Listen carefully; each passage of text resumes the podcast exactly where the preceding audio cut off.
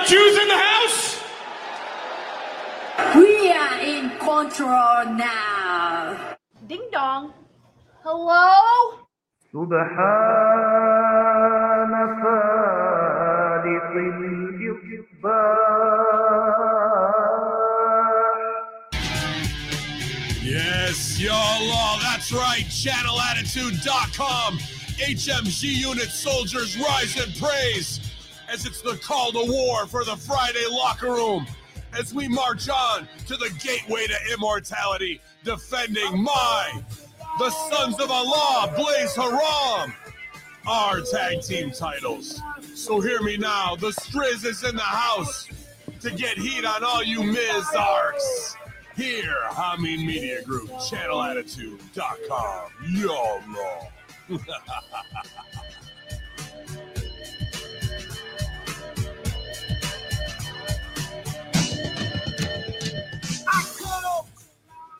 Oh, yes, yes, y'all. Glad to be back, man. Another big day. It seems like every day is bigger and bigger here at HMG. Yeah, it's goddamn big. Look at this thing. Um, uh, you know, it doesn't get any bigger than having the uh, captain of Team 1111 back with us, the heart and soul of uh, them boys. It's uh, Strangler Steve King. How you doing, buddy? Good to have you back on the Friday locker room. Hey, it is officially the summer of Strizz. I'm a free man and I'm ready to go. I heard you saying Nice. last week that yeah, my my uh, job contract finally came to an end at the end of May, and now I'm sitting here enjoying summer. I got it all to myself, just hanging out, just doing my thing. So I'm hoping to spend a lot more time on HMG this summer, doing lots of uh, Friday locker rooms with you. But before we get going, I just want to let people know I have a pretty big announcement at the end of this show here today. Oh, oh my. Oh right. my. Oh, Get me big announcement. it's a big Annie right out of the gate. We've got a big, we had a an announcement Annie. about an announcement. Yeah, a big Annie before a big Debbie, and it was all about Right. Big Philly last night. So we'll break that down, all the everything that's going on, and actually uh, to bust balls out of the gate because everybody knows we have our our ongoing belt debate conversations. Uh, as I rib about there for guys who can't get over with character and everything behind me, You're like a big Not just asshole. one. We need to really stack this guy. I really fucking regressed in my my quality of work. Uh no, but it does make me more money, so I'm down with that. Uh so uh, eat a little crow there. However, history was made last night, Strizz, Oh. and uh, I'll throw this fucking grenade in your lap. Ah! is uh last night we broke we made history on AEW Dynamite. 17 belts my on a show in two hours, Strizz. 17 Ugh. fucking titles, bro. I can't even imagine there's that many titles in all of wrestling combined. It's ridiculous. We were watching AEW, my wife and I, and um, it's the weirdest thing because she says we've been watching this show. She there's literally a, a quote from her. We've been watching the show for a year and a half now, and I still don't know who any of these motherfuckers are. No. Like the, the like when they start crisscrossing the Ring of Honor dudes onto the show, like the Ring of Honor tag champs, or are they the six man Ring of Honor tag? I have no idea. And like, and those guys look like killers. Those those dudes, the fucking agony motherfuckers they're versus little kids. guys that had ankles that are about six inches around. yeah. I said to, I said to my wife, I said, and for those of the listeners who don't know, not only did I wrestle for 20 years and spent 30 something years in the business, you know, also producing and doing you know tons of shit. My wife was also an independent wrestler for 16 years. She wrestled all around the world, trained by Killer Kowalski. She broke in uh, Katie Burchill. She broke in Chyna. She broke in a bunch of girls in the business. So she knows what she's talking about. She's trained by Killer Kowalski, like I said. So we're watching this and she's like, look at the size difference between the tag team champions. The, first of all, they're the champions. They Yeah. each weigh about 250 pounds a piece. Yeah, and, and they're, they're wrestling fucking guys who aren't 250 combined, you know, and they're taking bumps. Like, like why? If a kid who's about 140 pounds soaking wet gives you an elbow as high as they can, you know what's going to happen? Nothing. Nothing. Whether you're running into them or not. And I understand, yes, we're playing along, but if you want to add the realism to it, those guys shouldn't have been bumping at all. They had they Darby Allin and who, who was his tag partner? Was it uh, Uh, was it uh, pockets? uh, yes, uh, Orange Cassidy. yeah. The, the the the business of that match should have been the two of them getting together to figure out a way to beat guys that are bigger than them and more muscular, more you know, bigger in size. These champions, even though Orange has a belt of his own, the international title or whatever, the the, the, the business of that match should have been them working together to figure out a way to beat this team without using strength. They have to use their brains, right? So Yeah. that should have been the, the- oh we you know we could They did a little of that with sidestep this, and and then Oh, the other yes. guy would take his own partner out, but then that made the heels look stupid. Yeah, it not only makes him look stupid, but then Orange goes into his regular bit of putting his hands in his pockets and doing kip ups and drop kicks. Yeah. But that he can do that, but the drop kick shouldn't have had an effect. Is what I'm saying. Yes, like you sure. do, you do your your role, you do your act, but then the realism of the match comes into play where the guy is so big, you, you try to get your shit in, it backfired, and now you got to figure something else out. or you they just understand? they get it, they they register, but then they shake it off and get on them with vicious heat, heat, heat, heat, heat, heat, hot tag. They did the hot tag. Fucking uh comes in and, uh the heels get right back on them in another match. That was the lucha match, the trios. They do the fucking hot tag. Babyface comes in, gets his fucking ass kicked. And it's right. Yeah. Yeah, I go, what the fuck kind of hot tag is this? Yeah. You know? And when did they become baby faces? The, like the Lucha Brothers, and you know, like I, I thought they were. Every time I see them, it's different. They're either like they'll get cheered regardless, but they'll either work against baby faces or they'll work against heels. There's no. I, They're that's one of so athletic. It's how how, ca- how can Yeah. you be a heel doing what those guys do? It's so impressive when you see them. Yeah, and and, the, and thinking in a promoter's mind or a produ- producer's mind, like they're merch cash cows with their gimmicks. sure. You know, not only are they super athletic and they're super showy and everything that they do with all the flips and dives and everything, which is shit I never fucking did when I was in the, in the ring.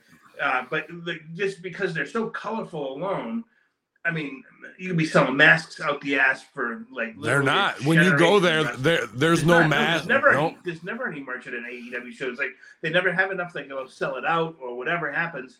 But like, if you've ever been down to Mexico, like you go to Arena Mexico where CMLL is, they have uh, displays outside that wrap around half of the building that are just lucha masks and all types of gear. You can buy boots, you can buy capes, sunglasses, hoods. It doesn't matter. Like they have something for everybody out there. Why isn't AEW trying to like kind of in a way Well- I always think of when you have a hot property like a Jeff Hardy. Okay, whether you no, regardless of what you think of Jeff Hardy, his merch alone can pay for his contract. Sure. You don't have to end up taking money out of your own pocket because he'll supply his own income through his merchandise. The guys that like are the Lucha Brothers, like they could be paying for themselves through their merch sales. Well, what And they what they have already in Mexico because I when I was down there with Sideburns in February, I had seen this and uh and AAA has I think Penta is one of them that there's like five guys that got their own shoe that that Yes, have the, yeah, you yeah, know what yeah, I mean that are that are like based off a Psycho Clown. They look like uh, they look like the guy's gear, and I'm I'm 95 percent sure Penta and maybe even uh, Fenix has one too. And Why Nikes, is that right? not why? What's that? Aren't they made from Nike? Are are they Nike? I don't know if they're an offshoot brand or what okay, have you. Okay. It's, it's some fucking uh, child laborer making them. Yeah, Let's uh, but you know, why isn't that the thing of like, let's get the shoes over? And I, that always confused me too with Darby Allin, bro. Like, you're in the skateboard world, skateboard shoes, uh, whatever it is, Vans, Etnies, Simple, whatever the fuck Dude. it is, wh- whoever Tony Hawk's shoe brand is. Why are you not getting your own Kanye West shoe deal to get the fuck over? Fuck wrestling, bro. Do you remember like a couple of years ago? It was probably a year and a half ago, maybe two years at the latest. You and I were talking about Darby Allin, and we said, why not have a three skateboard set series with his picture like on the backside of the of the skateboard? You know how Mhm. skateboarders will hang their shit Yep. up, and then and it's a three panel picture of him with Sting. Like, and you have to have all three to make all three this to, entire indi- individually they stand alone, but all three Right, together and is a together it's like collage. half faces and things like yeah. and you can make a real beautiful art piece and they're hanging up skateboards but where is this kind of that's a that's a multi-million dollar idea that would have paid for possibly sting's you know three million dollar a year Yeah. contract you know but the, the, you don't see any of that and it's just it's super creative and it's a way like to involve like the fans because you know they'd be bringing them and holding them up and you could Yeah. sell them for probably a hundred bucks a piece you know it's, it's crazy And that's a phone call. That's not even anything that uh, that you got to do in house. Like do it. You just have your graphics department come up with three skateboards, get a get uh, birdhouse projects, whoever the fuck on the phone, real skateboards, and go to work. And and this guy, you just at X Games alone, and, and that type of stuff for the summer. You got Yeah, and all they are is vinyl stickers. You know, you peel them and you stick them onto the back No, of the skateboard. dude, you can just screen it. Like right now, I've looked into this. I think after we talked about it, remember when that um this is whatever uh Chinese spyware came out where it Yeah. was like take your take your um profile picture and it makes it into a really nice painting of you. Remember Yes, when yes, that yes, was? yeah, yeah. Dude, I did that quick, put it on a skateboard for Hameen. Like you can do custom skateboards. If you Mhm. order, if you order 10 of them, it comes out to like 250. But they're all screen printed, bro, full fucking color. No, even like just a slap on graphic. Like what Money you in know? your pocket. Money Yeah. in your pocket. Yeah, just just for eight like, don't- you know. skateboard who may be fans of Darby Allin will just have it on their wall. You know, it's not like you have to actually use the thing; just use it as an art piece for, Yep. for super fans that just love the gimmick or love Sting. You know, it, it's just and you put limited edition. You put limited edition on the ad, Yeah. and you only you're only doing ten thousand or forty Yeah, and twice a year you have a different mural. You know, you can have it, a bro. whole row of skateboards with different panels, and it can be from the beginning of their relationship to wherever they're going to end up going. The whole thing can tell. It can be like a storyboard. You know what else kills me about him because there is such marketability on. I and to go back to that match where the psychology might not have been what we wanted. I like the finish of that match with those guys, the sequence going in on the win with the coffin drop and everything. How they Yeah. Bing bang boom shut it down. So that I did like the end on that that tag match, but uh he's just been out there cutting promos and these stupid pillars. Uh, Oh, you know, yeah. like, he- like that's not who he is. You don't want him in a bright light in the middle of the ring with two inch lift boots on. Right. You want him doing gr- grindhouse, Quentin Tarantino, like two minute movie pieces that again could all be strung together at the end of Darby's career. He could have like a three movies if you if you butted them all up and cut them Mhm. together, and that could get him in on a Hollywood deal where he becomes a director after this shit. But Right. nobody is Jew like they all get their uh idea of what he is. I'm a skater, goth kid. Okay. How do you make money off that? How is your face on a hot topic window at every Right. fucking store? Right. You know what I mean?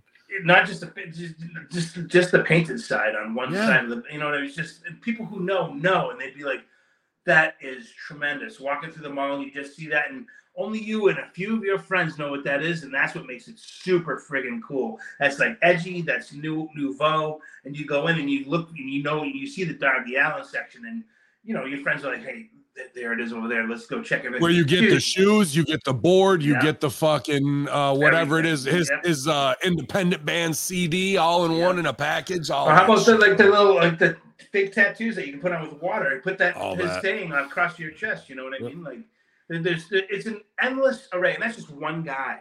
That's one one. person in ten minutes that we just made ten million dollars for.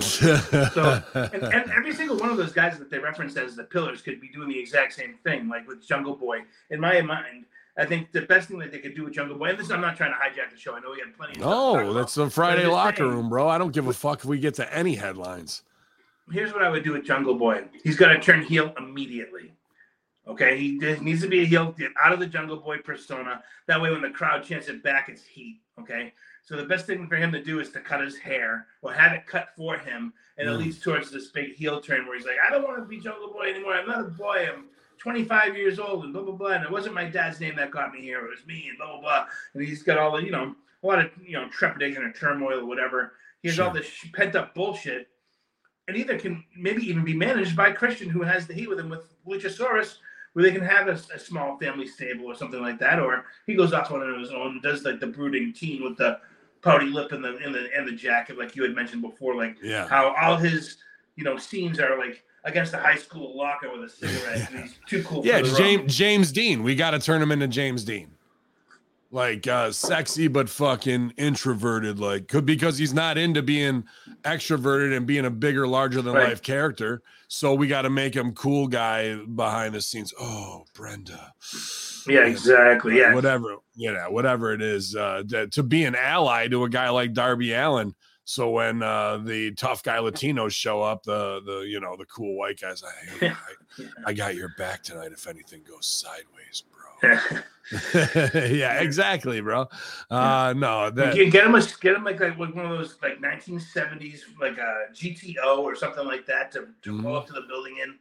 You know, it is. And the thing is, is that we're working with bottomless pockets here to, to produce this show, sure. and we can be doing it, literally. It's just up to your imagination.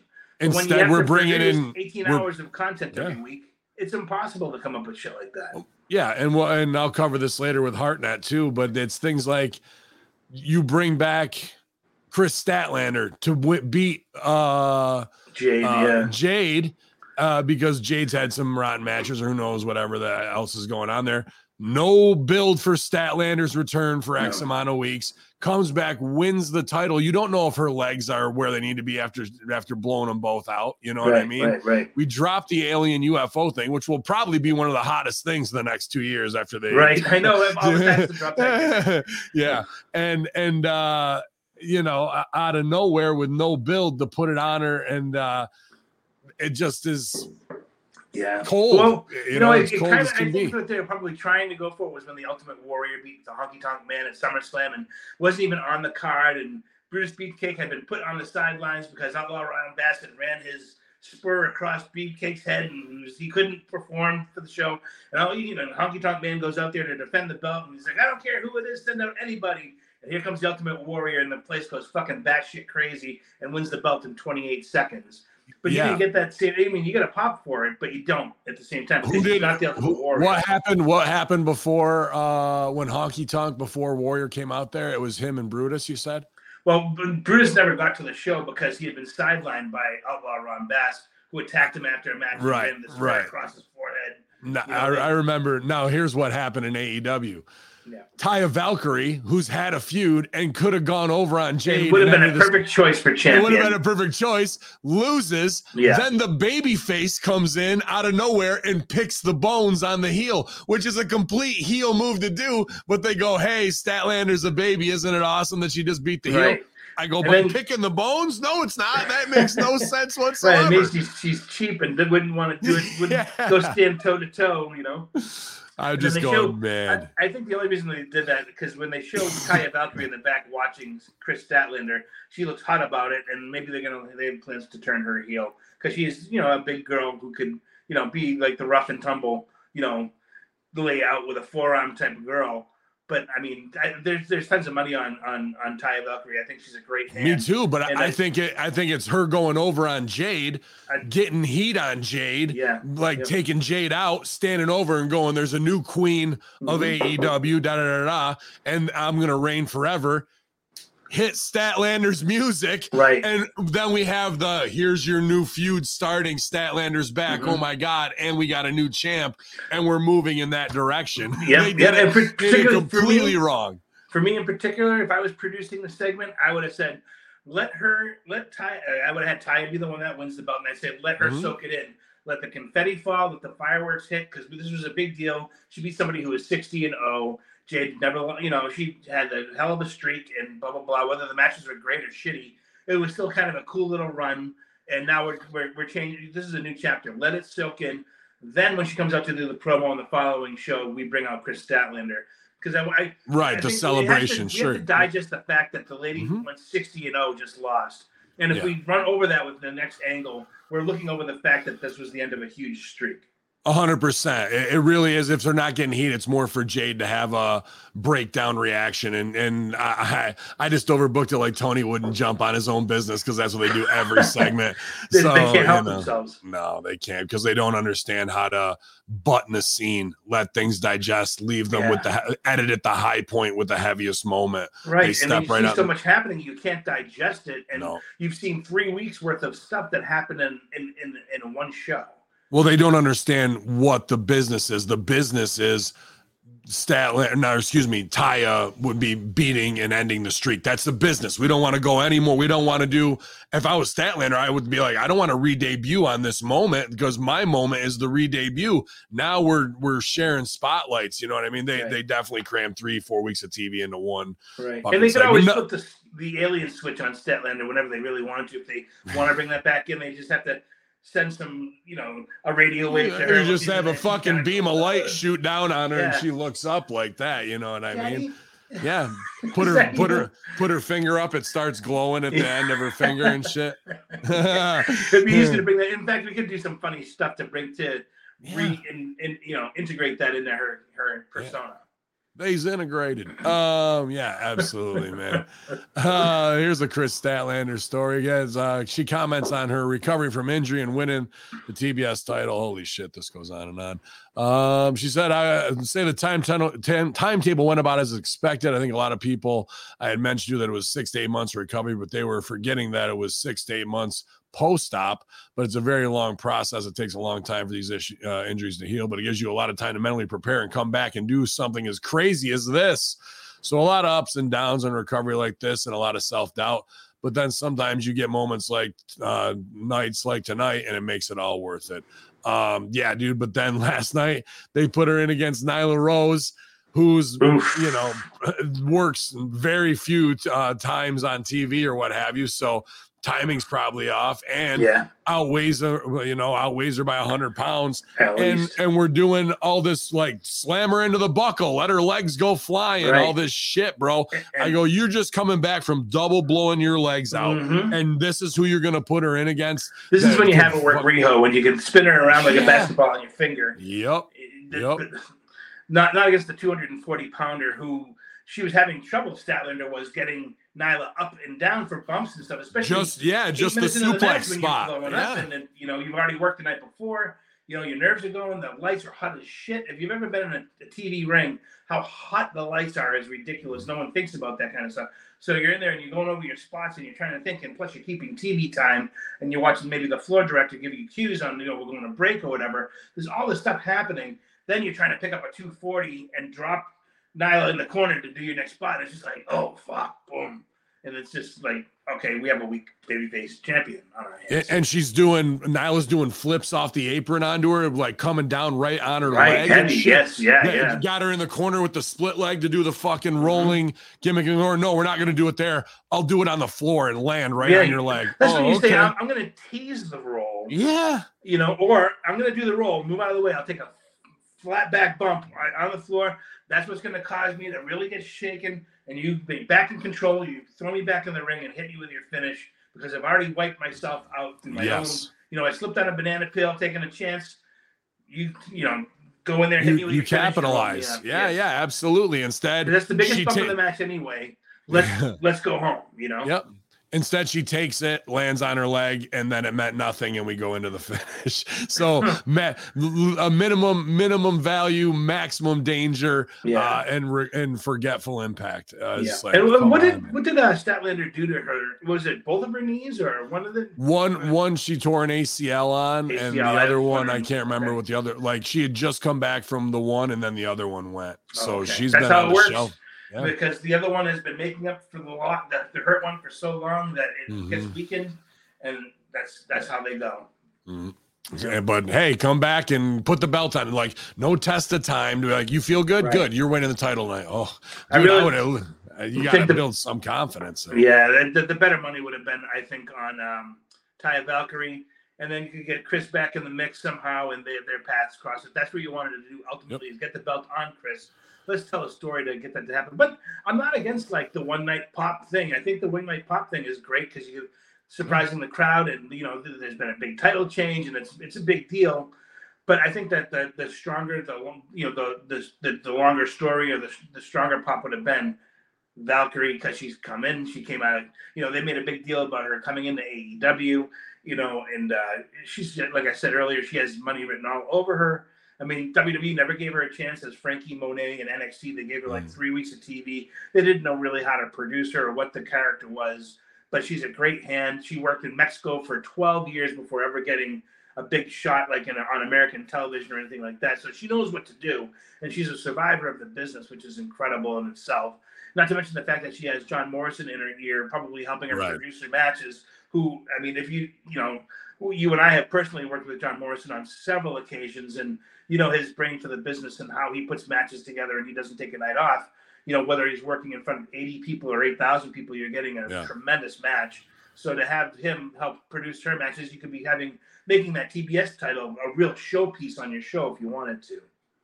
80 people. When when's when's the last time you worked for Excite? I don't know. Yeah. Uh, Probably three months ago. I think he actually did re- re- wrestle there recently, Oh, I, which is hilarious. Truth, truth and comedy. Uh, the reason why Braun Strowman's been out of action uh, following his move to the Raw brand. Uh, Because I'm a dork. yeah, he fucking dorks. Uh, It's a dork. uh, ran How dare you call me out for being a fizzer? um, Braun Strowman's not wrestled since May 1st, uh, 2023 of Raw.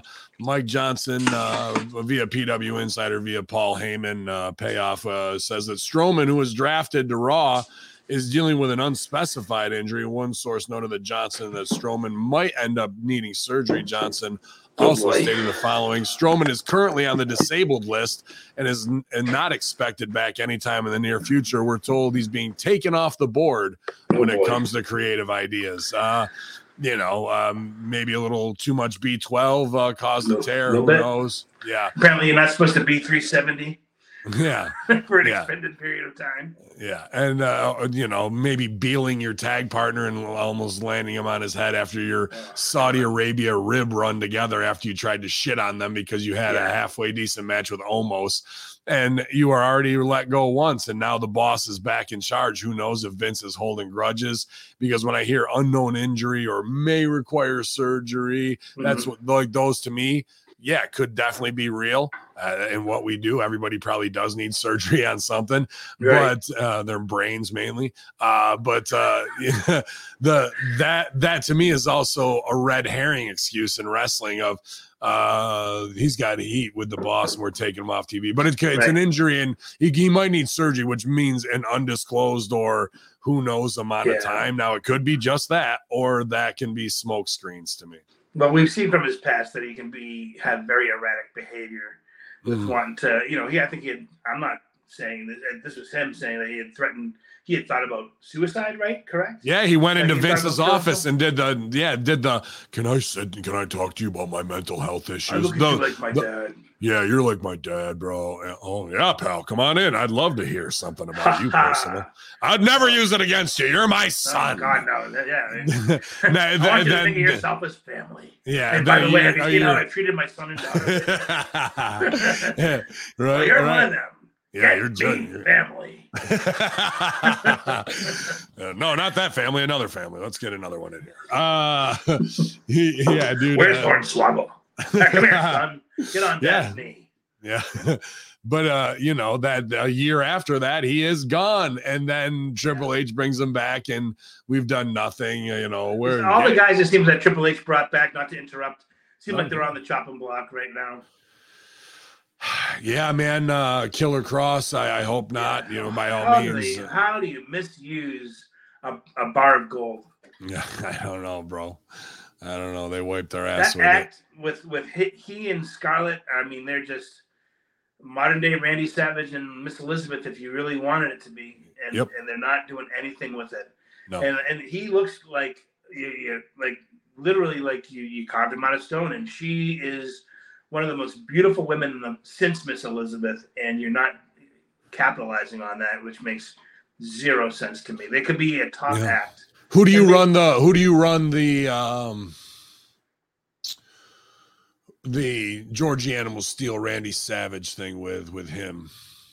Like know? uh, a Beauty versus Beast kind of Yeah, deal. Beauty and the Beast thing to, with- to yeah. uh, you know Scarlett, and he's got to protect her, perhaps.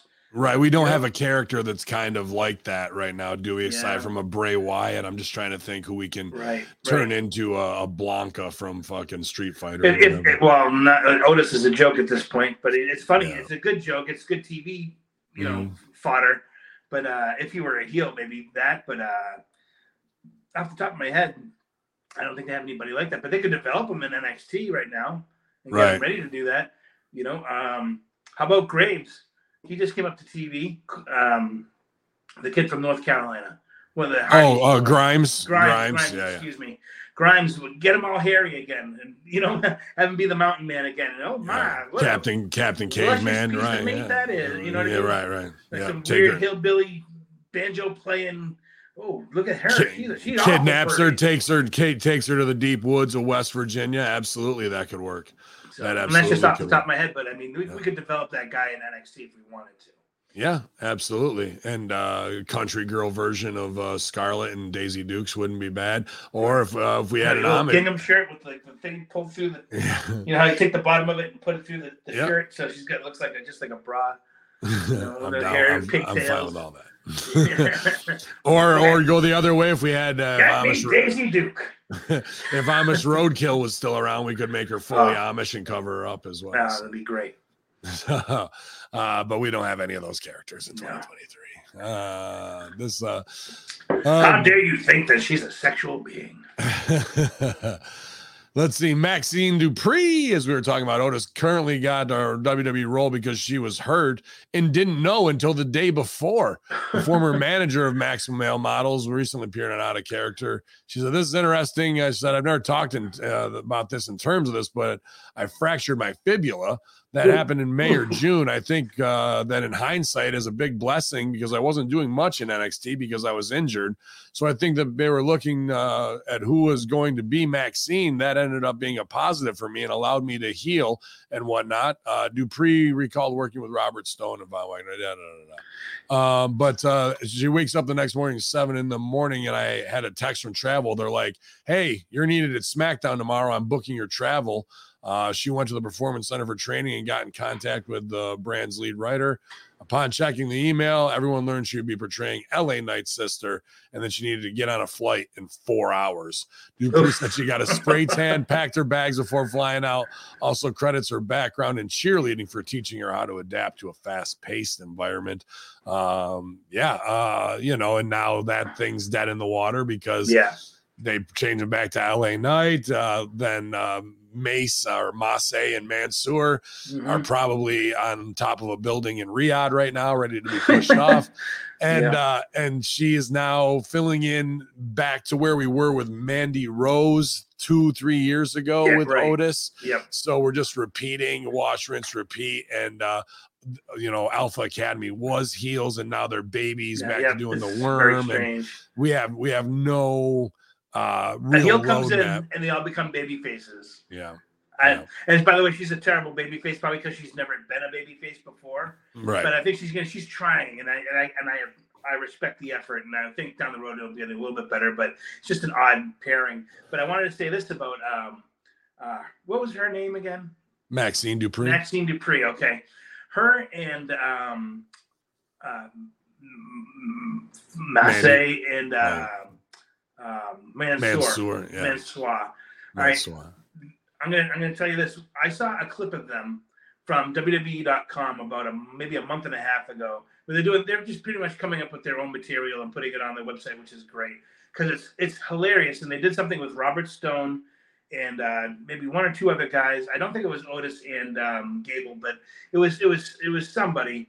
But it was actually hilarious. It was so funny, and I thought, why aren't these guys able to do this on the show? It's because they're booked to be down here, not up here. Right. So they're not they're not allowed to. Because if they did, You're not allowed to get do- over. You'll no, you'll get over, get over. when when we say you get over, you'll get over. Yeah, they're they're just filler at best. They just go in there and they're they're they're they call them mechanics. They just there to, to fill out you know time on the show, which is a great role to have and it's a great job to have if you if you get it. But the thing is, is that they were so funny in this video. It was like a eight minute video, and they did it in little stages, and it was it was hilarious. And they're they're like on a mission to look for something, and their comedic timing was fantastic. And I said Good.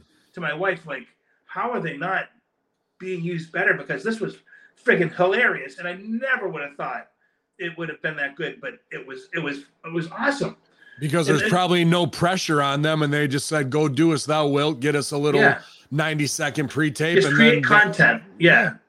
And it and it was and it was not it wasn't just funny. It was I, I was laughing my nuts off watching the thing, and I thought, man, how many other guys are totally buried on the in in the locker room who actually have some real talent, but you'd never you'd never know because you just see them for what they do on TV and go, boy, that fucking sucked, and you're on to the next segment. Yeah. He- here's another thing about uh, the maximum male models. Uh, before we moved out to Arizona last year, we were still up in Rhode Island, and we went to uh, the Dunkin' Donuts Center in Providence for a house show. And the opening match was a tag team match. It was Maximum Male Models with Maxine Dupree uh, managing them versus Otis and Gable. And it was a house show tag team match. You know, they did all the Gaga and um, they probably did I'd say 30 minutes. Now Mhm. you're thinking if I have to watch Maximum Male Models for 30 minutes, I'm going to fucking put a gun in my mouth. but believe it or not, the match was fantastic. They did all Good. like the hair brushing spots and they're you know checking each other's makeup and but the way they did it and they timed it, they didn't rush anything. They took their time because they knew they had a half an hour. There's Right. no need to rush anything. Where young guys, they go through all that stuff and then you're sitting there in an arm bar for 20 minutes trying to make up for time. They they they did the thing and they take out the brush, they do the hair and they look at you, look at me, look at you, oh let me fix it. But and they then they work the match and they work their gimmick into the match. And it was it was hilarious. And it was I, I at another time when the Maximum Male models, believe it or not, did a fantastic job. And it's it's unfortunate that people like 99% of the people who never go to wwe.com to watch content will never know that they're actually talented guys. Well, it just uh, reminds me. I just hear Stevie. Richards in my ear. Uh, do good, but don't do too good. Right. And you know, I thought about that thing. Yeah. And when I was doing jobs back from like 93 to 96, at one point they were starting to get Virgil over on his own because he was splitting from Ted Mhm. DiBiase. So he got to have matches with enhancement talent. And uh, they wanted Virgil to take one bump during the match, and he was kind of boo boo lipping about it. And they said, it's Mhm. just one bump. So he does it, but the bump comes out looking like shit. And someone, he, he came in the back. Well, two things happened during that match. One, he pretty much beat up the job guy, like was really rough with him. I don't know if it's because he had to take that bump and whatever happened. He was Right. pissed about it. So, you know, he takes it out on that guy because he's not going to take it out on the office. And uh, Tito Santana pulled him aside. He's like, brother, what are you doing out there? He's like, what are you talking about? He's like, you're pretty rough with that kid. He's like, oh, fuck him. He's the job guy piece of shit. And Tito just like stopped him and was like, just shook his head and was like, man, you just don't get it. And uh, like that's the guy that's making you look good, dude. Like what what are, what's hard for you to understand Yeah. here? And um, somebody had said, yeah, is that that bump. They were talking to, not not to Virgil any longer, to themselves. Like, man, what a shitty bump he took. He's like, yeah, that's his theory. If you take bad bumps, you won't have to take any because they'll tell you that's terrible. Don't do that. So it's not wrong though. At the you know, same time, wrong, but in the same regard, it's like, hey, come on, you, this guy's Right. go take 17 bumps for you. Give him one. Right? It'll probably get edited out anyway. They're just probably checking your attitude to see where you're at, you know. And that's probably why they didn't give him the push they probably originally intended to.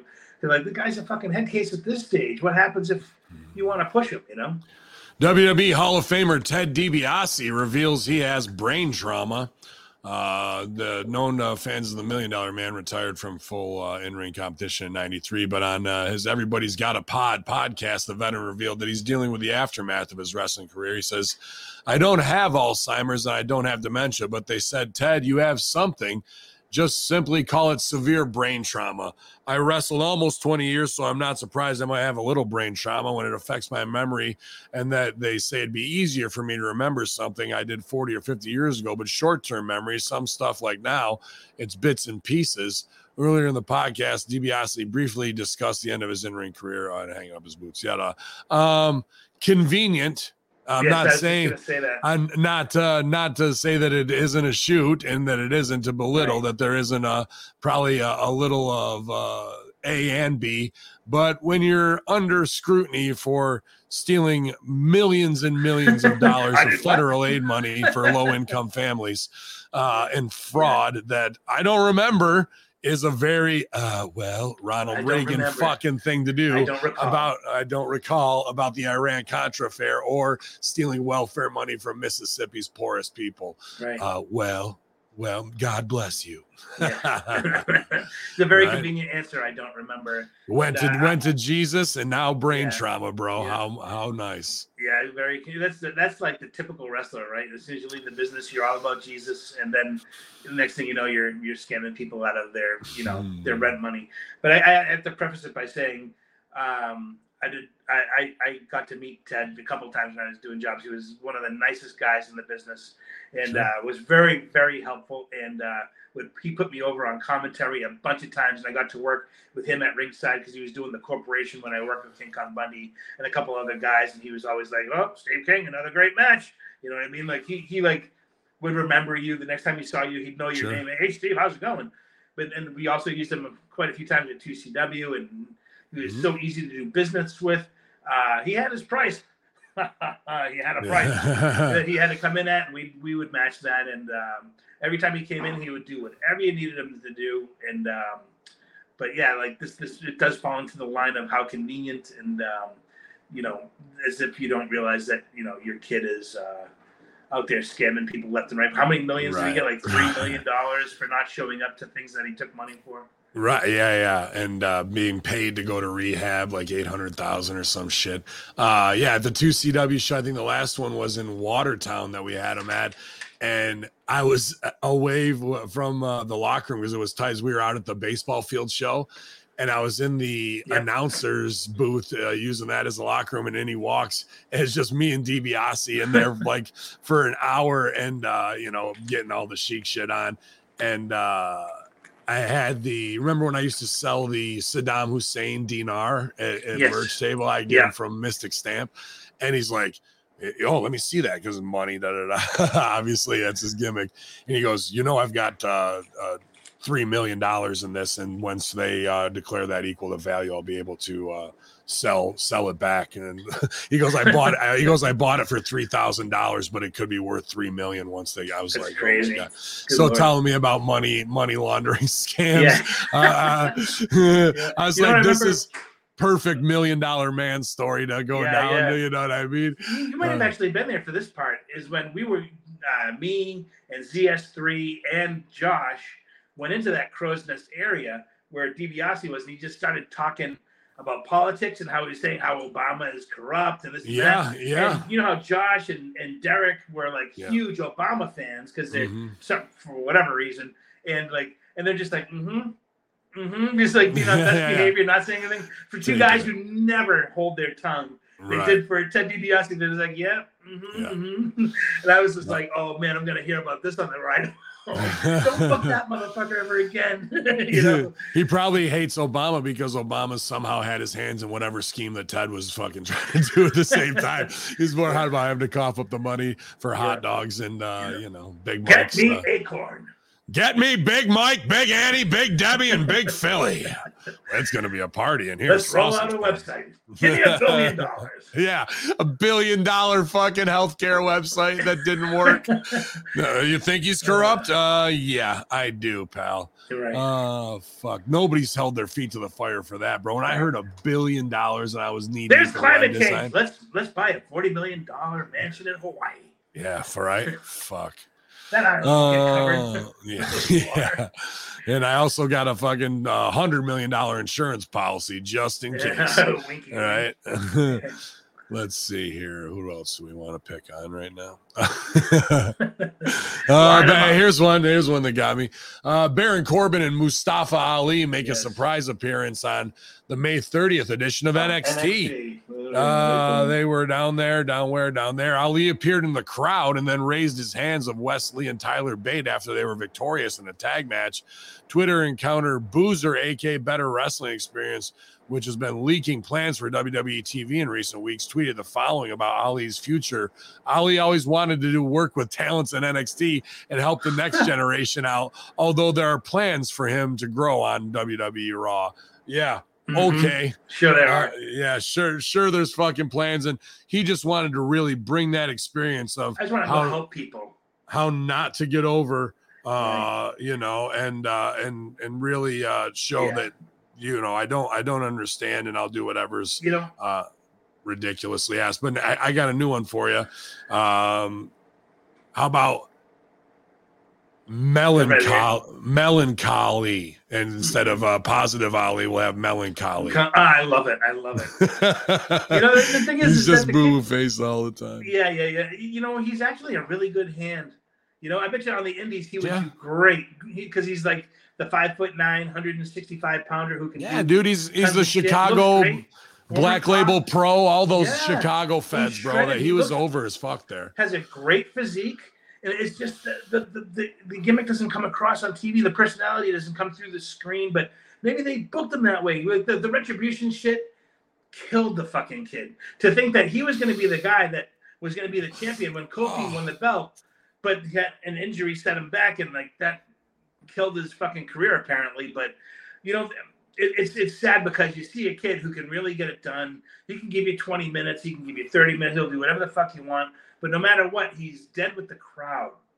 They tried him as a heel. Yeah. Well, you can only do those start restop so many times Yeah. until that becomes the game. So now he has to try every ne- gimmick. The, the fact that he never embraced his heritage in a gimmick Hmm. is one thing that really I think that told the office, okay, if he doesn't want to play ball, then we'll just Yeah. use him as a fucking worker. eh, well, he'll be a utility guy, which is a great. you again, you heard the. Patrice O'Neal, the Patrice O'Neal when he was there for like three or four days about. You can look this up, which I, I you know, rest in peace, Patrice. I, I Yeah, the fucking uh, you know, love his rants, but how he was backstage and and McMahon wanted, I think it was Tiger Ali Singh to put on the fucking head gimmick, and he's like, Yeah. "Please, sir, this goes against my my people will be upset with this." He's like, "Shut the fuck up, put it on." Yep, you know, get out there. And that was early on. Now Ali doesn't want to do the Hameen gimmick. Yeah. Yeah, I get it. And but that doesn't when they go, shut up, put it on there, and you go you go against the tide, or I want to do something different. Now that was uh, great jabs with the fucking uh, retribution because allegedly uh, I helped come up with it. Yeah, I know. Uh, I hate you for it. But, but here's no, dude. You would have liked it if it would have. what Trust was going only on at the time? I, I totally get that 100%. I'm watching Antifa smash in fucking Starbucks, smash in Yeah. all of Seattle, and then they go and do it, throw a fucking Molotov cocktail at Kevin Dunn's fucking production van, which was good enough. Uh, but then they were never supposed to be in the ring. Five weeks later, they're wrestling, and you got Meechin, which I don't know if you know Useless this. Right. Yeah, Meechin means cra- crazy in Korean. Oh, yeah. I heard that But, he's crazy in Korean. Yeah. yeah, Yeah. yeah. But on Twitter, she's going, "Don't call us terrorists." Yeah. dude don't- the whole thing is anti-disestablishment terrorism terrible. in and the now that they have contracts, they've sworn that they'll abide by the rules. yeah dude it, it was oh, fucking every everything should have been a, somebody. An occupy i wrote it as an occupy nxt for occupy wall street They should have fucking Smash they, it. dude. Like when DX sprayed the DX on the plane, they should have done that with fucking Titan Towers. all that all But that they nope, no, we're not doing that. So that's too real. so the, the retribution animal faces and i'm mace and Oh, i'm this no one gives a f- we, they we never should have even known who the fuck they were Right. and you know what i mean and been like oh that's Never not we, forget arm drags and fucking suplexes. You talk just been all about- fights and Yeah, and and lucha, lucha. What's the biggest fucking disgrace, right? Getting your mask Yeah, ripped off. Exactly. They should have fucking been masked the whole time until we finally get our hands on one and unmask who would even an underling, right? And they don't then- even do that. They just have have a picture of their masks on the ground or whatever, and then lead them in. Okay, they're no longer that. They're now they're this generation of this particular dude. They, they that that could have got them over. It could have got That could have What- on on, on uh, the real news. You know what I mean? Yeah. Like, and and the fact that he was a police officer and Middle Easterner and has all that to like Right. like th- he threw it under the bus to join the fucking revolution. Like, Yep. Dude, I don't want to hear any of the shit that they. Instead, in he ends up little being mark- a five foot nine bully to seven footers, saying, "You better do this and you better do that," and they end Yep. up beating him in the first match against him. It's like there, there was no faith in that gimmick at all whatsoever. They well, it's it's it's misunderstood. That that's when they take something from the alleged consultant's notes and go, "We got to appease USA," or they get Right. pumped about it and they really don't understand the vision or how to put it all together, like you say a thousand times, or, or max value out of any of it. When it's going on on a twenty four seven news cycle, all you got to do is copy paste. And we had, uh, I forget what they are. I always want to call them the Sons of War, but the fucking two military guys, Crimson yeah, yeah, and yeah. fucking. Uh, yeah, the guy, the dude, the the the, the Jasper the, Whipple, fucking whatever his name was. Uh, fucking yeah, but they're, Oh, they're you know, about on WWE TV. I thought you were talking about like Gunner. Gone. That's why I was. I just couldn't remember, so I called Yeah, him I Jasper. can't remember his name. Yeah, yeah. But like legit fucking dudes that could have come back and been Proud Boys Right. against Antifa, you know. Right, and, the, And- and the locker room heated on them too for being real life, you know, Americana. You know, Sammy pro, and, and Owens, yeah, Yeah, yeah, yeah, for being pro USA. yeah, dude, and and that would have gotten over too. But like, Matt told them fuck, because once fuck the top you, guys in the locker room Canadians. don't Yeah. like you, yeah, you're fucked because no matter what you do, and, and we we had obviously years of having Kevin Owens and 2CW. You were there for the whole thing, and uh, you know he if you'd almost be afraid to go against what he says if you're a guy in the locker room because he, this guy works for PWG. This guy fucking goes to Ring of Honor. This guy fucking flies to wrestling shows. I want to fly to wrestling shows. Guess what? I agree with everything he says. Yeah. And and that and that's is it, it, what happened there in that locker room for when a popular guy comes through is the same exact thing that happens in a WWE locker room. Is I'm not going against the guys who are over as fucking who aren't. Mean, Triple H loves these two guys. If these two guys say that the sky is green, I better agree with them. But really, if you wanted to get on Vince's good side, you would go, and you're a jacked fucking Right, you knock 'em American. out You'd go, "Fuck you." fuck these Canadians and what the Right. fuck they think. Fuck When- them, bro. And, and that's the- because that's he's down I with stand. Trump. He's down with Trump in real life. So why are you letting him fucking bully you around, man? Yeah, I am of the belief of the truth will set you free. Right? Yeah. If you speak truth, if you are, and you know that this is the real, never be afraid to stand up to power. Never be afraid to stand up to the bully. Never be afraid to stand up to the most popular guy in the room. If, if you know what you're saying is right, Right. because fuck them. Even if they beat you up, you're still right, and everybody will know you're right. Even if they don't agree with you, they'll know he was right. So if, if you if you live with that, like in your in your mindset of I'll always do what I know is right, then these guys have no power over you. Yeah, well, uh, I've tried. I've lived that. The power they have is not giving me the three hundred thousand dollar contract to bring me in. However, Stooge report just because it got leaked to me. Did you see the new writer, senior writer job they posted? No, I didn't. So it got sent to me by about five people, and Ha, usually it's me it- sending it to you. it, it's it's verbatim the job that we did on the consultants like dude it's about it's not even about writing the script it's about looking at show format punching up ideas Mhm. rewriting and fucking being the overall of these fucking kids who don't understand how to do business in the wrestling world Who have So- they've been watching wrestling for six years, and they think that they're senior veterans of the industry. Yeah, so uh, Yeah. there there was a LinkedIn uh, app sent that way. we'll see what the fuck. That, but I just like to read it versus their other shit. I go, this is exactly eight bullet points of everything we did on the consultants. Yeah, Good shit. Um, but what is Ali doing here? He's in NXT because he can't wait to help teach kids how to not get the fuck over.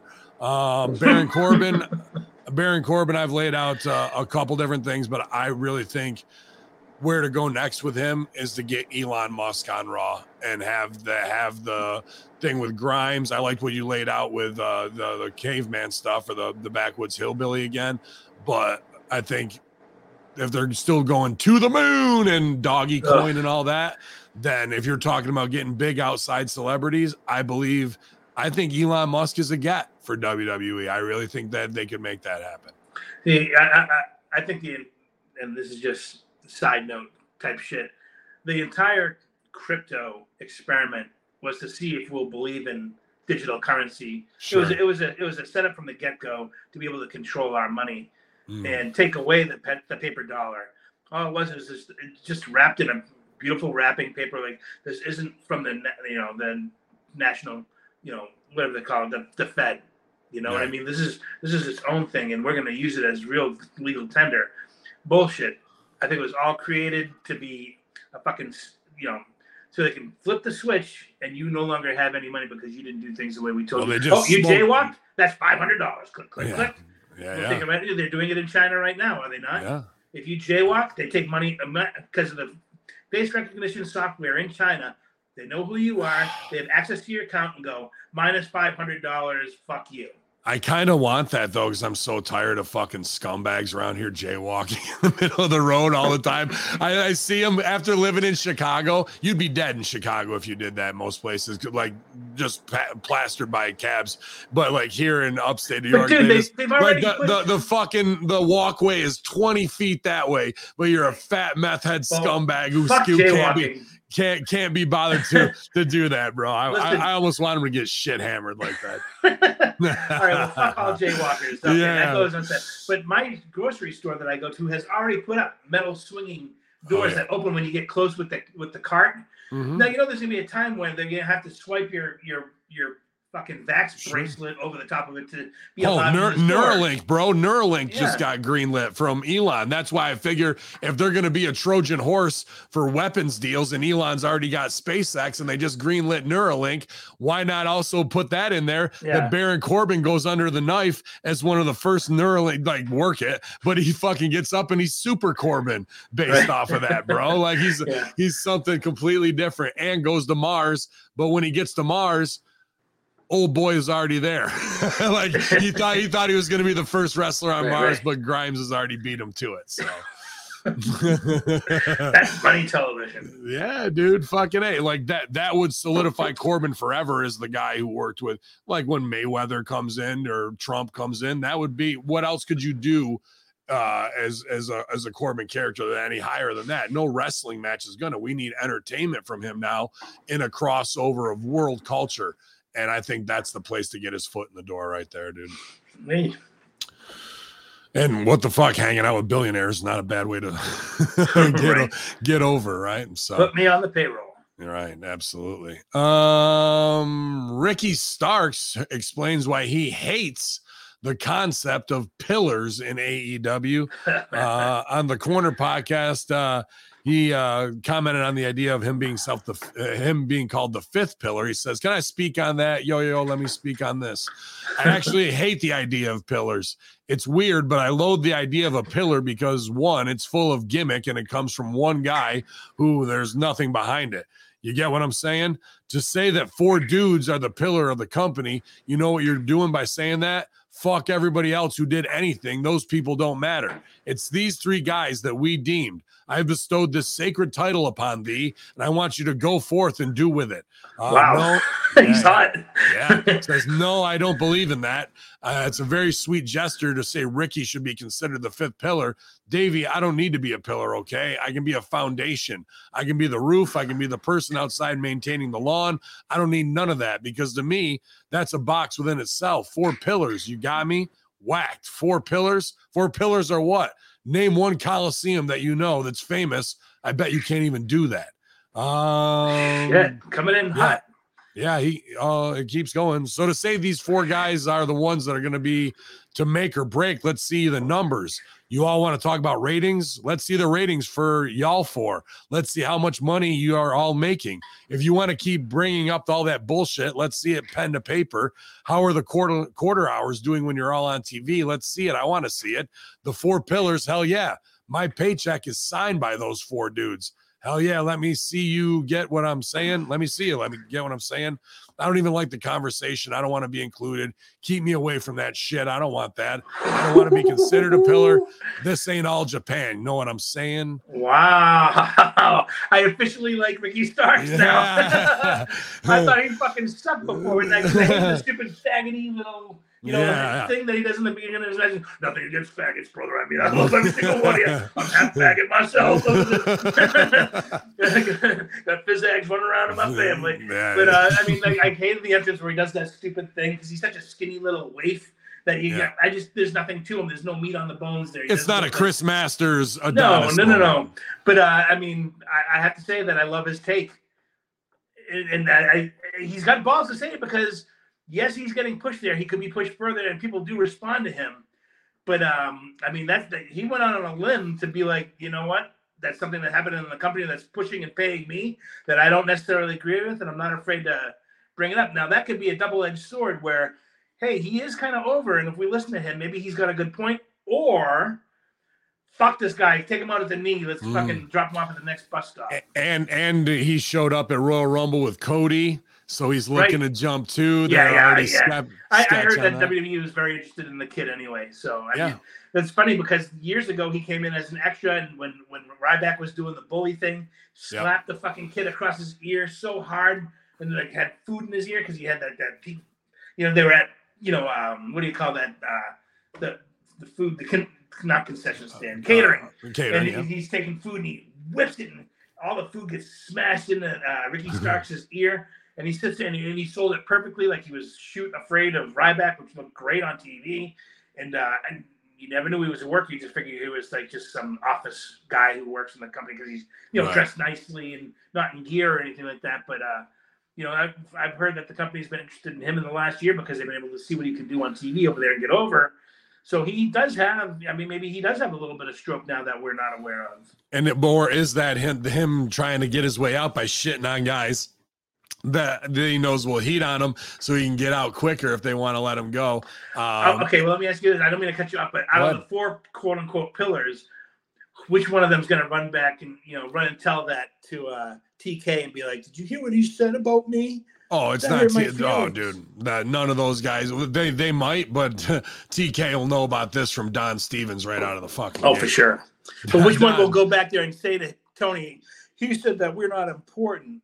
You know, because one of them will say something. Uh, what's his name? Fucking Spanish god. Yeah, Sammy. Guevara. Uh, but they're all. I would have said MJF.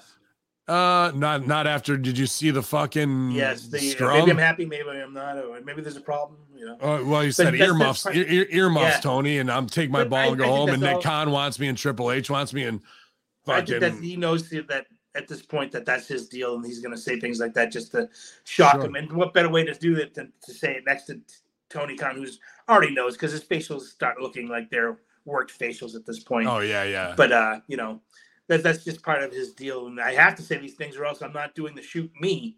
Right, know, so- right, right, right. Uh, let's see here. Former WWE star Paul Burchill returning to the ring. Really, Birch coming back. Um, you might know him. Oh, dude, great. Uh, following his pirate days and uh, involving his kayfabe sister Katie Lee Burchill with an incestuous. Uh, Who my uh, wife broke into the business by God. yeah, my God, and I that was at OVW with both of them during that whole run. So yeah, great, great. my, my actually my first uh, thing ever episode 247 uh ben hameen security got knocked out by Burchill and uh Damien Sandow so all kinds of uh crossover here between uh Killer Kowalski HMG and uh Yep. Hameen Media it's a Group small, and, uh, small OVW. world, brother. Yeah, man. Uh, but speaking uh developmentally speaking podcast, he announced Birch will be making his first wrestling related appearance September 30th in Chillicothe, Ohio. And Birch will not just be signing autographs, as Asbury announced. Birch will be coming out of retirement working a match that day. Asbury didn't announce the opponent, but no statement will be providing that it's Birchall. Um, interesting. I, I see uh Chillicothe, Ohio. So that's probably not RBV's thing, but I don't know if it's War Wrestling or the new Derby City Wrestling, which they're bringing in a lot of former OVW good brothers uh, the, to be on there, whether it's Is Elijah that Man Beast's uh, gimmick? Man Beast working it, Rips working it, uh, Ace Steel. It's it's Dave Marquez's new project, which Oh, okay. I I still don't kind of understand. Like to come to Louisville to compete with Al using a debunked student show thing and make your Yeah. promotion very regional. But he had Hollywood wrestling, right? So Yes, but he Oh, like- several uh, franchises thereof, and it is like if, if there's money to be made in the area, he's going to go in and open a franchise. The okay, Championship Wrestling from like from Hollywood. From there's one in Arizona, and there's one okay, in um, you know I think either Georgia or Tennessee. But uh, like he, that's what he does is essentially open up these franchises and then do local television for local television and spots. Like you'll right. see Fram Motor Oil or uh, yeah, he's got Oil. some car. Yeah, he's got Yeah. some big car sponsors. Here yeah. he did a, a huge show, uh, and I, I I'll tell you about Dave Marquez Marquez in a minute. Uh, and it was it was um, sponsored by um, like this this car wash. I can't. It's like called Quick Quack or something like that. But they sponsored the show. Uh, Get Dave me Marquez- quick quack. Write that Yeah. down. I want But quick quack. it's, it's money in your pocket. Uh, Dave Marquez, for those who don't know, has been promoting wrestling. He was uh, trained on how to run shows by Harley Race, and um, they opened up uh, New World Wrestling or something like that, in uh, somewhere in the Midwest back 20 years ago. And uh, he's he's actually been promoted for probably close to 25 years now. But he, he's in LA now, and he does championship wrestling from uh, Hollywood. It's a very family friendly show. The whole franchise is fairly family friendly and um, great guy, smart as a tack. He's been working in the television business his whole entire adult life. He's about uh, he's close to my age. He's probably in his late 40s, uh, 46, 45, 46. And um, great guy and uh, gets family wrestling, gets television, is a hell of a producer. And uh, his franchise, I think, is actually one of the best kept secrets in wrestling. Is that that, that he actually produces a pretty solid show. Yeah, that, it looks And- good uh, on camera. Yeah. Everything I've seen so far. Sure. and he and he understands. He know he's one of the very few guys who know television and wrestling. He's been around the wrestling game for so long. He gets the industry and tailors it for television, whereas a lot of people who try to do TV, who have been in wrestling for a very long time, try to work the television around the wrestling. He works the wrestling around the television. Sure. So that that's the difference between the two. And he I'm He's- he's glad a those great guys guy. are getting. I'm glad those guys are getting uh, good. I know Gilbert Corsey, who's uh, an uh, award-winning journalist, and he was a, a OVW announcer for years and helped with the Mm-hmm. booking, and and and uh, you know is well known in the Louisville area as a big part of that production staff too.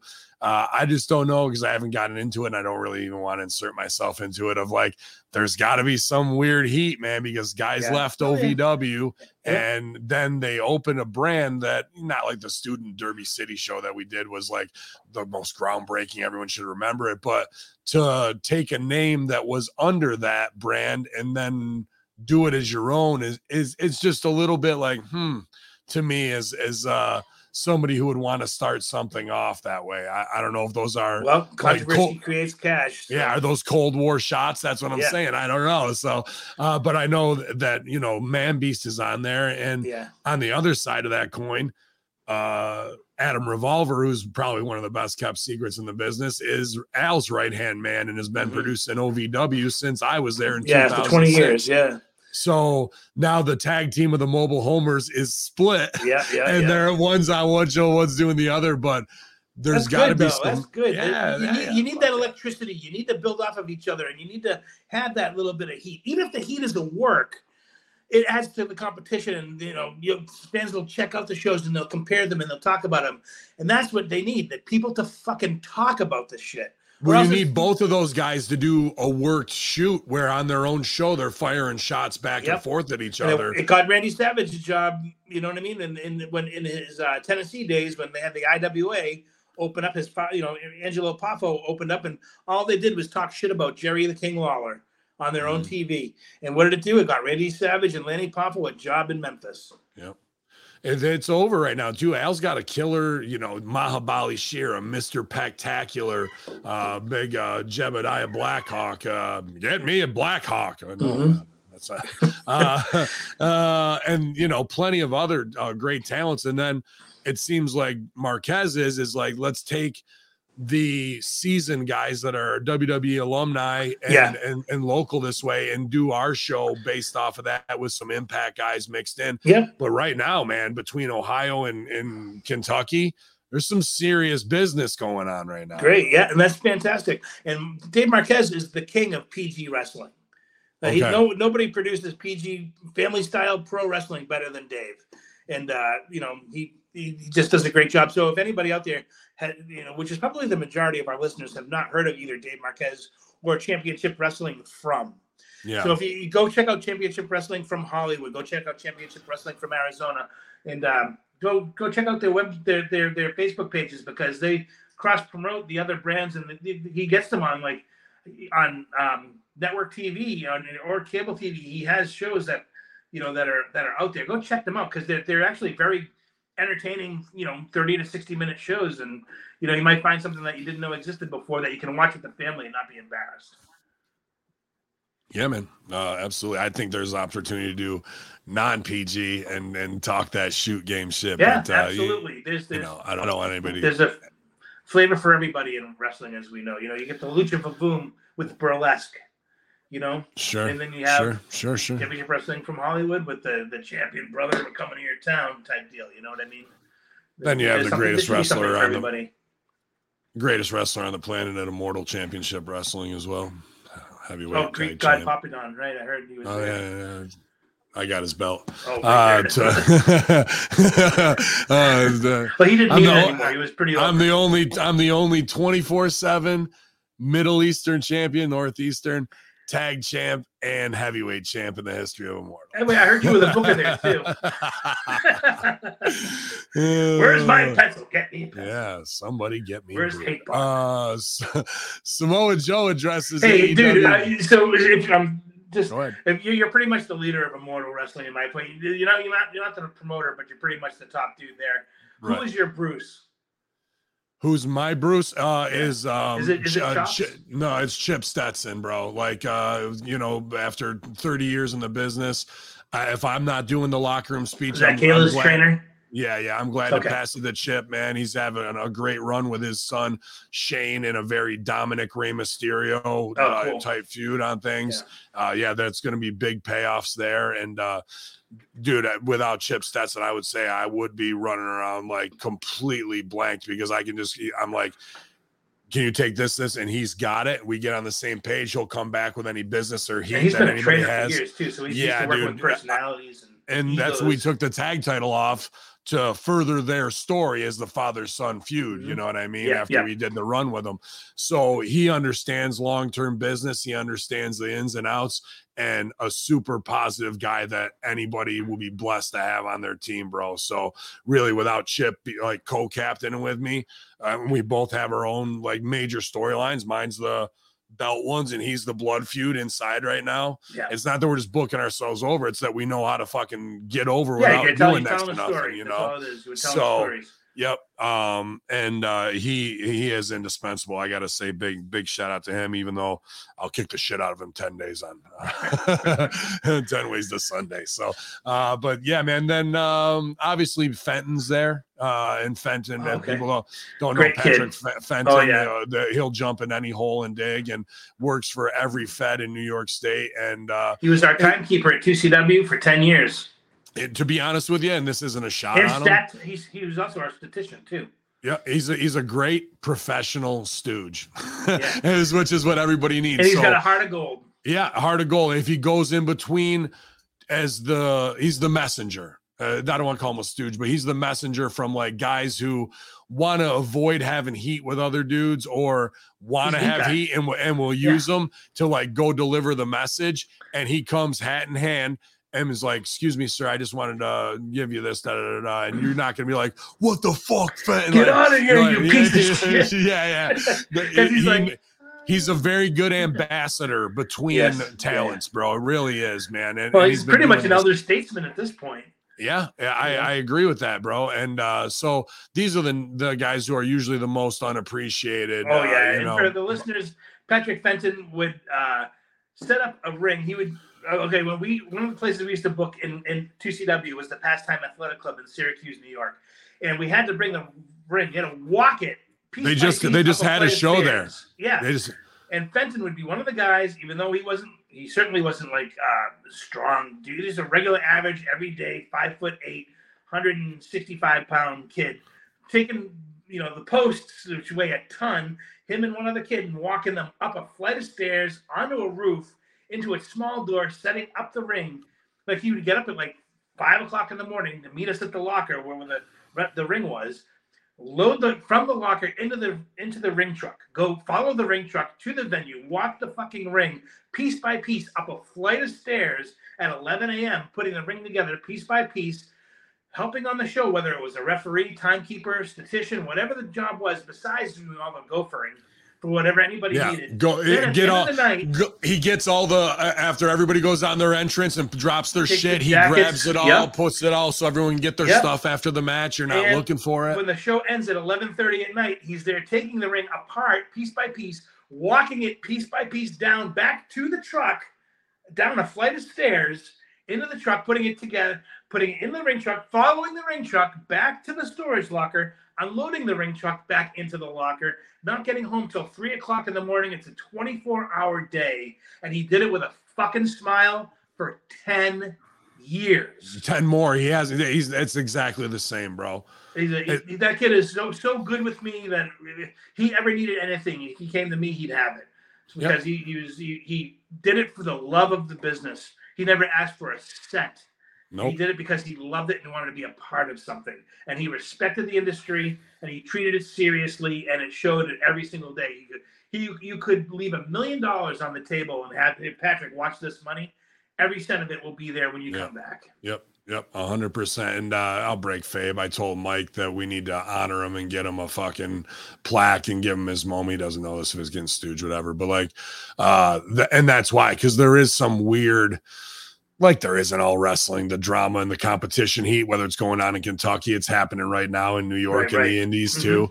Happens And everywhere, man. we're still all brothers, but like he's the he's the ambassador, a go between where nobody's gonna have heat with him because they know how hard he works. And if you fucking bully Fenton, Oh, you're, yeah, about, you're about to get your fucking ass handed to You you by your clock clean. 90 yeah yeah you're out of here bro so like uh, very very interesting of the the the real unsung heroes of uh your independent wrestling Yeah. shows man Great Uh, kid.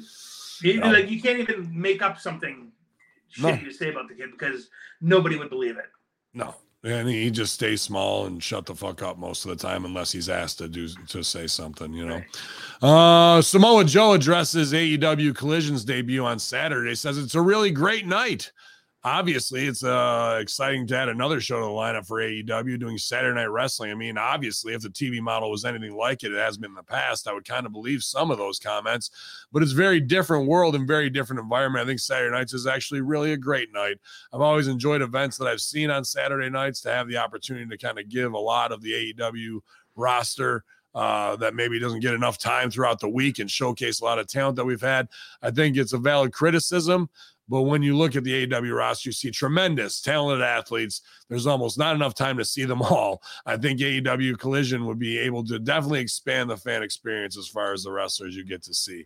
Uh, more shows create more opportunities. That also creates oversaturation, Briz. And you're also going to be up against sports that are going to outdraw you. So guys that should be a draw are now going to get smashed by UFC, basketball, uh, the movies, going out with your lady, and they're going to make talents that should be top draws when they only draw 250,000 look like shit, unfortunately. But Collision now comes with 100% more CM Punk.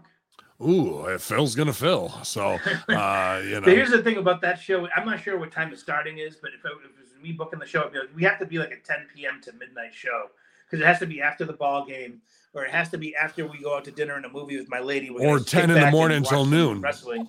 10 in the Yeah, morning until oh, noon in the Superstars. Saturday morning so- wrestling was a huge thing when I was growing up. 10 a.m. Mhm. to 10 to 11, like Superstars Mm-hmm. of Wrestling. I watched it. I never missed it. You know, like it's got to be something like that. Where you, you can't be like the 8 p.m. show Nope. because nobody is going to watch that over like Lakers and Celtics or Red Sox Yankees weekend game. There's just no way you're going to get those eyes over to your show. Doesn't matter how many CM Punks you have. In the, um, and I love Samoa Joe. I think he's great. I've known him for a hundred years. But I mean, if, if there's a sweet any kind of game on TV that has any kind of attention to it, eyes go to that before it's going to go to pro wrestling. That's Yeah. just historically always been the case. Like Monday Night Football, how long did that take away from Monday Night Raw? Yeah. Every single year. Yeah. I, mean, I, don't, I don't know if there's ever been a Monday that where Raw beat Monday Night No. Football. No, so not- I mean, let's let's think about the. If you, I, I think is a great day to have it. Just the time has to be like you said. But maybe that's even better than the 10 p.m. show. Yeah, you depending on either- what kind of uh, content they want to have on the show. If it's a PG show, great. Throw it on at 10 a.m. Let the kids get to know who these people are. Yeah, But go against Saturday Night Live. Go against have- Saturday Night Live, not not the fucking same Right. sports entertainment competitors, bro. But the thing is, if it's going to be a daytime show, like a 10 a.m. show, you can't be showing highlights of Moxley juicing all over the place. Yeah, It's I'm to gonna, be that family oriented style. I'm gonna juice all over the place here in a minute, pal. Uh, stand back. Get me juiced, Robin. Pat McAfee uh, reacts to the photo of the empty seats at 2023 AEW Double or Nothing. Uh, he put over there, you know, Bryan Alvarez puts out Orange Cassidy won the Battle Royal uh, last eliminating swerve. Uh, match was incredible live, but it's the picture where hard cam is completely empty Yeah. and looks uh, not good as an optic. But uh, McAfee said on his uh, show, anytime you get a shot away from hard cam, you know what I mean. You can really see a lot of things. AEW found out this weekend or whatever at one of their events. It's like three quarters of an arena completely empty. Mhm. Call Hameen's Tarp Emporium, uh, and we'll get that J hook tarped right off for you. However, the dark side of the there the the far side of the rink had plenty of people there. And, and when you look at the stadium it was probably three quarters full. But the fact that they're filling it that way and not tarping off the other side i don't care if it's hard cam or not. All you need is one platform with about uh, a square area of about 10 seats you know back in front back into Yeah. the left and then you fill the rest in with fucking people so it doesn't look like Right. that. And they These even are have seat fillers, but there aren't eighteen thousand of them. you know, you Yeah, yeah, right. them. Like, uh, get me the indies. We need seat fillers. Like, you know, there there was probably 30, 40 of your favorite independent workers there doing seat fill jobs Yeah. on on the opposite hard cam side, right on the main side. So to to let that shit leak out, you got to be thinking forward of like, all right, they're gonna they've hit us here. How do we thwart that again so we don't give them that ammunition? Right, right. And here's this is one of the the the, the beautiful things about ECW and the genius of Paul Heyman was. yeah. I would never try to fill a fucking arena. So what he would No, do is go to a small tiny house, baby. building, pack the living shit out of it. And I'm not saying go against you know the fire code, but pack them the fuck in and make it look like a, a riot is about to happen. Well, everything will be a sellout. There's Right, only exactly. 2,000 tickets available for this show, so you, you better, better get them now because they're gone. Be And you can out. double your ticket price for the supermarkets. And then, and then when the people see and they make the aisle really narrow, don't make it 19 feet wide unless you have a fucking Zamboni coming down the ramp, which you shouldn't be doing because it's already been done. That make the aisle so narrow that people can touch you and make it special. Watch the old Boston Garden or you know uh, um, Madison Square Garden entrances with Hogan or Savage, or people are like ripping at them because they can be. I can touch you know this Yeah. guy's shoulder or whatever because they're just so. Uh, like it's pandemonium, as Gorilla Monsoon used to say. Go to a smaller venue. You don't need to be in an arena every fucking week. And only Paulie would only go to a bigger building when he built the show up to be white hot enough where he knew he was going to sell out enough of it where it'll look fantastic on television. So when you have that, now it's a you know this this insane mecca of wrestling where a lot we picked. You know, 3,500 people in this building. It's not 23,000. We're That not filling be- Barclays, but we can fill the fucking Manhattan fine. Center and make it look like. The, you know, But if you only do two arenas a year, if you do two arenas, now they mean something, right? Right, Now we're scrambling and losing seats and looking bad. I think Impact did a great job, especially when we went to Slammiversary in Toronto a couple years ago. Sideburns and I at this big nightclub that was dope. WCW running at the mall. Could you imagine? They run Syracuse at Destiny USA down Oh in God, that yeah. quad. Like they're dude, and then fucking Darby can go up to the seventh floor and do a coffin drop the whole fucking way down. It'll be great, just like the Easter Bunny did. Yeah. Uh, the the Easter Bunny did it for those who don't know. Like in the middle of uh, well, it used to be Carousel Mall. It's now Destiny USA. There's four glass elevators, and it's tiered, seven floors all the way up, and you can look down. yeah. And during Easter one year, somebody fucking went up and uh, did "I'll Be Born Again" and took a header off the fucking fifth or Yeah. sixth floor and landed next to the fucking Easter Bunny with little kids and shit. It's horrifically, Yeah. hor- hor- horrifically hilarious. So, I, I, I uh, dropped my keys down the shaft of that elevator once. did you? yeah. Fuck. Uh, that sucked. Uh, that was a shitty day. uh, but uh, like it's got to be venues like that that are unique. Yes. Yeah. You know what I mean? And even if we're doing ticket giveaways, but those two thousand to four thousand will make them hardcore in the in like you said, the Paul Heyman ECW model. Because what you're trying to do to compete with WWE is not working, and it's got to be Right. a- but you make it look like such a hot ticket. And Yeah. like you can watch Monday Night Raw, okay? And you can watch sit back, watch the show, and you hear cheering, but you look at the fans and they're not moving, moving, because they're just sitting on their hands. It's just piped in cheering. That's that's completely phony. That's how they got Sure. the Dominic shit over, because they would do it themselves, train the crowd to do it. Now the crowd will do it. Just like fucking Pavlovian Sure. dogs Yeah, okay but if you watch the crowd and tons of stuff you'll see like people just sitting there but you hear that that roaring cheer you don't need to do that in a, in a small building with the, the everything is happening and everyone's so close to the event that they feel like they're a part of it and they get Mm. they get louder and they get more excited because they feel like they have you know their them being there will have an effect on the outcome of the match like Sure. screaming or hollering, get somebody's attention where somebody will look over. You know what I mean? If you know how to work, you can in- incorporate the crowd into your match. Now the crowd's like, we did that. We all did that together. We won. Right. We're all a part of this. Whereas in WWE, you watch as a spectator, you sit there with your arms crossed. You're like, it's this is you're just watching a play. It's What's Cirque du happening is going to Soleil. Yeah, it's all it's all what I do. right. Right. You know, so but in a small Except now like they you have a part figure in it they in a manufactured way with the sing-alongs. Here's your part Right, now, right. and then we take it. Now back. you're the star. Right, Right, exactly. right, right. in a smaller venue, you can feel like you're more of a part of the show. And I, I have to say that when Yeah. Josh booked 2CW, we could have gone to bigger buildings, but it's a lot cooler to say, sorry, we sold out. You're going to have to get tickets earlier the next time. Yeah. So instead of crunching 750 people in a small room, we got to 725 or 7, you know, 705, and we had to cut it off because of the, the fire marshal.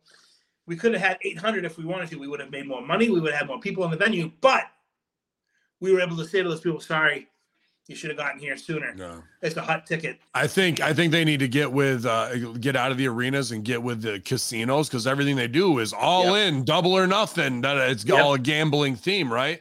So that would be where I would go, and then I would actually try and look and see whatever uh, what's around here, Del Lago and uh, Oneidas and whatever else cas- Indian casinos near There's you. a, yeah, there's a little place up in Vegas that uh, AAA came from Mexico and did a show. It seats seven thousand people. They packed the joint. It looked like WrestleMania. and I would look to see who are they who they got in there. They just had Tom Jones here at uh, Oneidas, right? Dude, you think if he came, it's not unusual to be, and and out And come 80. the yeah with the best friends or somebody like that to get him over, or he's backstage hitting on Taya Valkyrie and fucking all the ladies are around him. He's and, still they're, and they're throwing their panties. yeah, he's still got it, even though the old like the, or then next week, hey, Carrot Top does the low blow on somebody. I don't give a fuck, whatever it is. Or he's got Yeah. some, he's got some fucking shame. yeah, yeah. Well, we could have all these little Vegas acts, Yeah. you know what I mean, or or whoever's working the casinos. Jim Breuer's backstage fucking Right, does right, something, right, right, right. Adam Sandler just worked here. You get Adam Sandler on your fucking show. Like, right. There's a lot And- of and even if they opportunities to don't do this- with them. Even if they don't do just like the Vegas thing, then okay, in Phoenix, AAA came up again to, to Phoenix. They did the Mullet Arena, which is on the ASU campus. And uh, it was the very first wrestling match. It's a brand new arena. It was about the size of the Tsongas Arena where NXT just had their pay per view in Lowell, Massachusetts last weekend. So it seats probably just under 10,000, maybe 8,000 people. The place was packed. So again, the it's a success. There are no empty seats or hardly any. The show is a success. If you had 8,000 people at the Boston Garden or Madison Square Garden, it looks like a complete fucking failure. Yep. But here, it's like, holy shit, we couldn't pack them in further. So the people don't, you know, when you're at home, you don't know like the building size or the, you know, the, the landscape of it. You just see a full place and people go and that's like, this show is important. It's people want to pay money to go see it. Why didn't I go? And So next time they colleges, colleges are getting killed right now because enrollment's down almost 50 to 60 percent across the board from from remote learning dude. Uh even my little uh suny school went from 6500 on campus dude Mhm. there's 1500 kids on campus Oh my right God, now. you're kidding me. It must be like a uh, ghost town. dude uh, up at Oswego where we used to run Yeah. i i bet that's even uh, because gonna that was that was probably about 10,000 kids i bet they're down to about 2000 there bro Wow. you know what i mean Yeah. so what are you gonna do running. yeah yeah. That's where yeah they make all their money and tax and shit. So it, it, You never could been to get those Oswego, buildings- I'm sure most people have. Yeah. It's, it's it's a fucking winter wonderland where they get nine feet of snow every time it you know it drizzles outside. So Yeah. nobody wants to go there. So the only people who are there are like military and college. Yep. That's it. Yep. Yep. Pretty much. Kids who wanted to get away from New York City and go to the fucking most remote place ever. But it, it was it's a dope little spot. But Right? Yeah, yeah. the the fact that they're hurting that bad now, that's what I would do is to like let, we can sign these buildings way cheaper than we can any arena and Mhm. fucking make the tour. And I way. bet you in some cases you can get them for free Yeah. Yeah. Yeah, you could. because if they get a cut of uh, you know merch or they get a cut of you know or they run concessions, they'll make several thousand dollars on hot dogs and beer. Yeah. yeah. It's just the way it is. Oh, let's see here. Da, da, da. Tony Schiavone addresses his contract with AEW uh, about uh, the fact that he has a lifetime contract with the company. He says that's a fucking lie, unless my life ends uh, by April of next year. Uh, there's no guarantee that they're going to re-sign me. There's no guarantee on that. That's how I approach life. No guarantees. Klondike Bill told me one time, "This job is a day-to-day thing, Tony." That's how I approach it. This job is a day-to-day thing. I really don't think so, but it does uh, it doesn't matter because I'm living a good life. I don't need the bump ski. Um, and then let's And see. he's only there to do one thing. Yeah, yeah. But I, I can see him re-signing him. They use him a lot. The other older guy uh, you know, it's kind of weird to even have him interviewing uh, young people. Uh, and then Moxley's wife stands there like she should, like a Stepford wife. None of it really means anything. And I think they'll let go of uh, JR soon because he's like scoffing at things on camera. He just does the Friday night show anyway, yeah, right? yeah.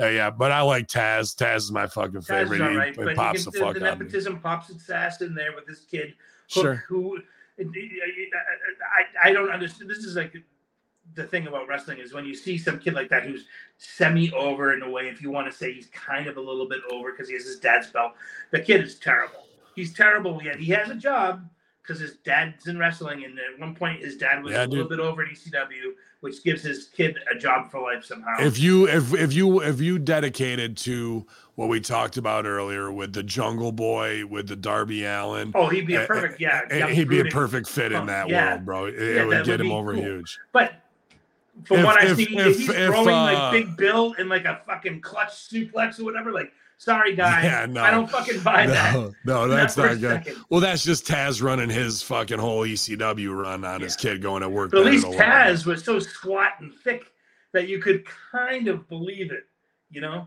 And Yeah. he had like that the Mhm. judo background. He had the you know the shoot background where that he had a little bit of street cred on top of his personality. Yeah. His well, weighs 140 pounds. the way I see it is Jungle Boy is Dylan McKay and fucking he's Brandon, right? That's his best buddy too. Yeah, and then Priestley. and we do everything Tiger They're Beat magazine. friends, yeah, like, Tiger yeah. Beat magazine, 1992, bro. Like that's what everything needs to feel like. Yeah. Get me Tiger Beat. Uh, uh, who's this handsome young bastard? Leif Cassidy. I'll sign him too. Uh, Alexi Bliss, congratulations, uh, Strangler Steve. Adre- Alexa Thank Bliss is We're very happy. her contract status following her WWE pregnancy, uh, or with the WWE following her pregnancy announcement. Not that she's pregnant with WWE. Uh, she says, I was preparing for my return to the ring and I was just having really bad cramping. I thought that was weird. So then I decided to take a test. And then I think I said, oh shit. Uh, WWE gave me no time off for the Masked Singer to kind of fully dive into that experience with rehearsals, vocal lessons, and all that stuff. I Storyline. had no idea that she was on that. Me neither. I was not on TV anyway, so it really kind of worked out perfectly. WWE extended my contract, so it's basically just uh, come back when I'm ready. Probably a month after the baby. What? I'll probably start getting back into the gym and getting ready to see what my in-ring return looks like. Uh, you know, this has been a ridiculous run with a girl who's got Yeah.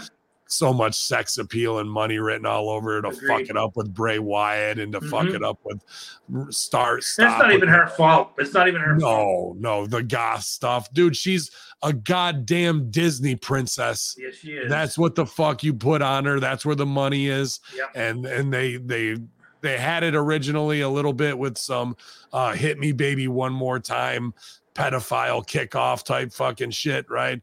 Mhm. And then then it's never really gotten over since then. I'm almost surprised she's still in wrestling and not doing Me real too. acting at this point because I thought she was nailing the stuff that they were giving her, and Mhm. she's not hard to look at. You know, she's a very, very pretty girl, and uh, you know, the Bray Wyatt shit is what killed her. But it was so awesome and over at one point. Then they decided, okay, fuck Bray Wyatt, let's get rid of him, and had no idea what to do with Alexa Bliss after that. Can continue on with it, but without the main character it just didn't work. So then they try to figure a way out of it, and it was all convoluted bullshit. So then they finally get her out of that by doing the, the two weeks of you know psycho, psychotherapy or whatever, which is Ugh, ridiculous. That she brutal. still brings the doll to the ring. There's no callback. It's just this weird bullshit. Then she's finally on her own, and what do they do? They re-sign Bray Wyatt, and they have to re-involve her because there's you can't finish the story without having her be a part of it Mhm. which in a way is smart because they were trying to, you know, complete the circle, and then the bullshit happens with Bray Wyatt. I'm not sure if he got hurt or whatever the deal was, where he's no longer on TV, and we fucking fucked three people's business again that way. Yeah, yep. So- Uncle and, the uncle, and, and for the yes, for the record, the Uncle Howdy shit was gobbledygooker bad. It was bad. That fucking bad. It was bad. Uh, Ronda Rousey calls out WWE Women's Tag Division as dismally shallow.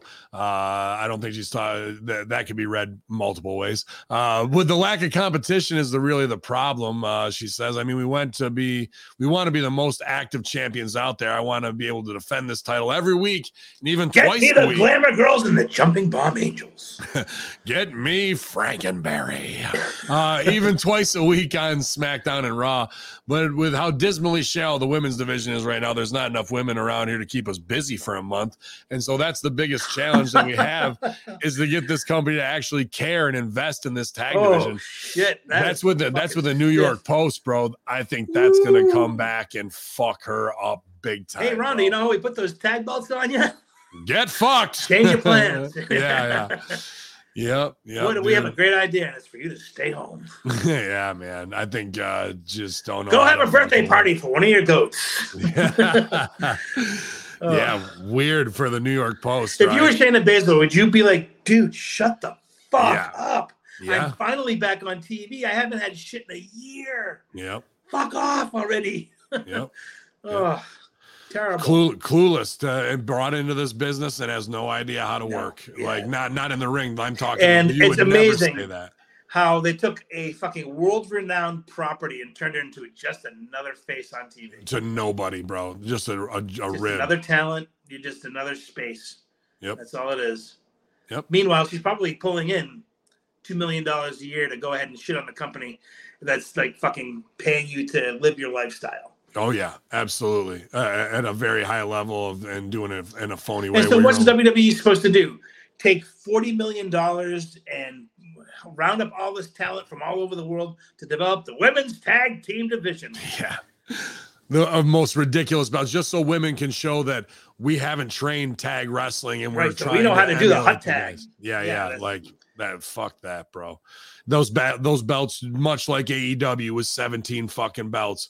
I can't believe we don't have women's tag belts at, at AEW yet. To be honest with you, I, I can't believe it either, but I was even more surprised when they had women's tag belts in NXT. I was like, wow. And, and, and here's the thing for me, and it, like, I love the most random shit. I love the most random shit. When I was a kid, all right, in 1984, I was starting to watch wrestling. My and this is this is gonna sound ridiculous, but it's a 100% shoot. My favorite title in this WWF was the women's, the, the ladies, the WWF Ladies Tag Team Championship, because it was the most random, weird shit on the entire show. And Princess Victoria and Velvet McIntyre were the Ladies Tag Team Champions, and I know them both very well to this day. And uh, for some reason, I, I got to go to a show in 1987 where the main event it was at a high school in Billerica High School in Billerica, Massachusetts, which was one town over from where I was growing up. The main event was the, the WWF Ladies Champion Tag Team Championship was on the line as it, the the Glamour Girls defended the Tag Team Championship against the Jumping Bomb Angels, awesome. and I couldn't wait to fucking go there. The- It was it was like a D card. The opening acts, like the two first matches, were guys from Killer Kowalski's wrestling school that I later went to. They were filling in the card with just local indie, independent Yeah. guys, and then they would like Jim Powers versus Mike Sharpe went like 40 minutes, and the main event was the ladies tag team championship. But you know what? The fucking high school gymnasium was packed with 2,000 people who wanted to see the Jumping Bomb Angels beat the Glamour Girls with Jimmy Hart in their corner to become the new WWF Ladies Tag Team Champions. And they almost did, and they had to, they did the big thing, the hot tag, and the fucking, you know, the one, two, three, a false finish, a false finish, a false finish, glammed, heels over strong, one, two, three, slip out, get out of dodge with the ladies' tag belts, walking back to the locker room. The whole fucking place was going nuts because they, those girls knew how to work because it was uh, Leilani Kai and Judy Mhm. Martin, two of the greatest lady wrestlers to ever put on a pair of boots. In fact, Judy Martin to this day is my favorite lady wrestler of all time. Go back and watch her beat the ever living shit out of Desiree Peterson on numerous occasions on YouTube, and you go, holy fuck, you believe her shit is real. yeah, And Leilani Kai, who held both of the ladies' titles that were in WWF.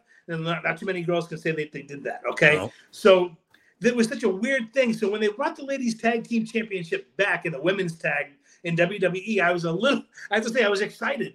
But yes, there is a lack of tag teams, but only because there, there never was a ton to begin with. You go back to the 70s when like Natasha the Hatchet Lady and June Grable were the NWA Women's uh, Ladies Tag Team Champions, who later that WWF bought the titles and brought it into WWF in 1983. Like they're- even back then, it was just singles ladies tagging up to and, and having That's what I'm saying. But like matches. you said, the Jumping Bomb Angels and uh, what was the other one? I'm The sorry, off the top of Girls. my head. Now those are Martin. yeah. established tag team names. We have Created Shayna for the Baszler. and- and- you're right. We have. Shayna Baszler and Ronda Rousey, Liv and Raquel, Right. Shotzi and Ra- There's no That are- we're right, a there's tag no team. teams. There's And- no di- there's no division. you know who is trying to do that? Um, Daria. What's her work name? Um, so, Sonya uh, Deville uh, and um, Chelsea Green have gotten some gear that's kind of matching. So, but they're not live- calling themselves No, anything. they don't have a name, and that's what they do like the, the is a name. Karen connection or Um, whatever the fuck. Liv it is. Morgan and Raquel Gonzalez started having matching colors. They had their own gear, which is their own personalities from the stuff that they wore before, but now they had matching colors. So they Then the look like bell- a team, then- but they also stand alone. So they could, but they need to have like the Heart Then the- Foundation, then the bell rings. the British Bulldogs. They- They have to have a name, like the Glamour Girls, the Jumping Bomb Angels. Come up with a persona where the tag team has a name, or give the tag team a manager. Robbie E is down in NXT, fucking spinning his wheels. He could be a modern day Jimmy Hart, where his focus is women's pro wrestling, and that's what his you know specifics are. And he all of a sudden just puts a family together of women wrestlers, where he's got his tag team ladies, his heavyweight. He's got the, you know the why not? Why not? There's nothing else going on TV that would. That's take away what from Damian that. Adams is doing in his training. That of of how he makes women. We are in control now. Oh, okay, I'm sorry, I forgot about you guys. Uh, but it, it, it can be done. They just need to move it to that next level. So Yeah. if if if um, Sh- Shayna Baszler and Ronda Rousey have a problem with it, like they can come up with come up with a name and be like, you know, badass bitches. It doesn't matter what it is. Come up with something and have them call them that. You know. Our final story for the day uh, Eric Bischoff on Goldberg's retirement tour. I wouldn't go near it with a 10 foot pole. Wow. Uh, Eric Bischoff is conflicted about the possibility of former WCW World Heavyweight Champion Bill Goldberg taking part in a retirement tour. He signed on his latest 83 weeks. Bischoff proposed, proposed excuse me, uh, two scenarios for Goldberg's possible swan song. One scenario is he's working with an established, credible, well-funded tour promoter, and Bill Bischoff used, and Bill's got a roster of people that Bill likes being around and and like being around Bill and are anxious to do that tour. I think it could be fantastic. Bischoff thinks that big shows uh, in even bigger cities could make for a truly special tour. If I could afford it, I'd fly to Jerusalem to see that match, Bischoff admitted. The former uh, WCW president again stressed the importance of solid infrastructure for such an event. If it's really well funded, manage their expectations, he's got the right roster to follow him around the globe. Have at it. However, Bischoff also thinks the tour could go in another direction. I think it could be a fucking nightmare, and I wouldn't go near with a 10 foot pole, but that's just me. The critical issue is does he have the right promoting partner? Goldberg's been flirting with the idea of retiring for many years since uh, returning to wrestle uh, Brock Lesnar, Bobby Lashley, and others. Goldberg even held the Universal title. Um, uh, AEW President Tony Khan has also said that he's spoken with the Hall of Famer, saying the two have a solid relationship. So this is really more, in my opinion, of Bischoff without saying it. Don't go with Khan; they're gonna fuck it up. I wouldn't go that way. Uh, Yeah. you know, for whatever fallout where Bischoff was probably secretly, allegedly working uh, for uh, Warner Brothers Discovery. Then once that contract expired, we saw Bischoff on plenty of AEW shows, baby facing and being a mediator. And then all of a sudden, it's a night and day switch of Yep. fuck this shit, fuck you. But then at the same time, here comes Collision with the all the WCW branding. So right. what? Literally, what is same yeah. color scheme, everything, same graphics. Yeah. So what is going on here, man? Yeah. Some weird, n- not and so in a way, doesn't WWE aggressive. own all that WCW stuff? Right, so they should right, even let, They dude. should be suing the shit out of them, unless If they're the- in the- cahoots. God damn it! Yeah, is there a cease and desist? And how are they being allowed to do that? And and like I said, this opens a can of worms. And what we're saying right now of all these things that are very strange. uh, Of uh, yeah, we'd love to go to Jerusalem. We'd love to go to uh, New York City, do something, something in L.A. and maybe one or two other spots.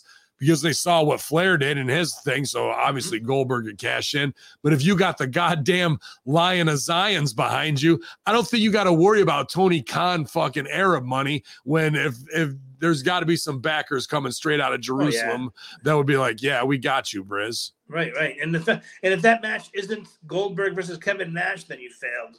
Because that Yeah. was the biggest moment that either one of them had was working each other. Sure. And you got to do took the something. belt off of him, and it was like, do you know, something with MJF. Do something with MJF. You know what I mean? Yeah, We've been give him a pitching.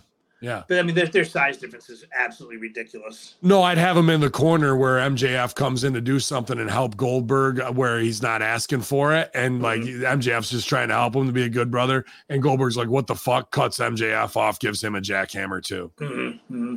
you know? Yeah.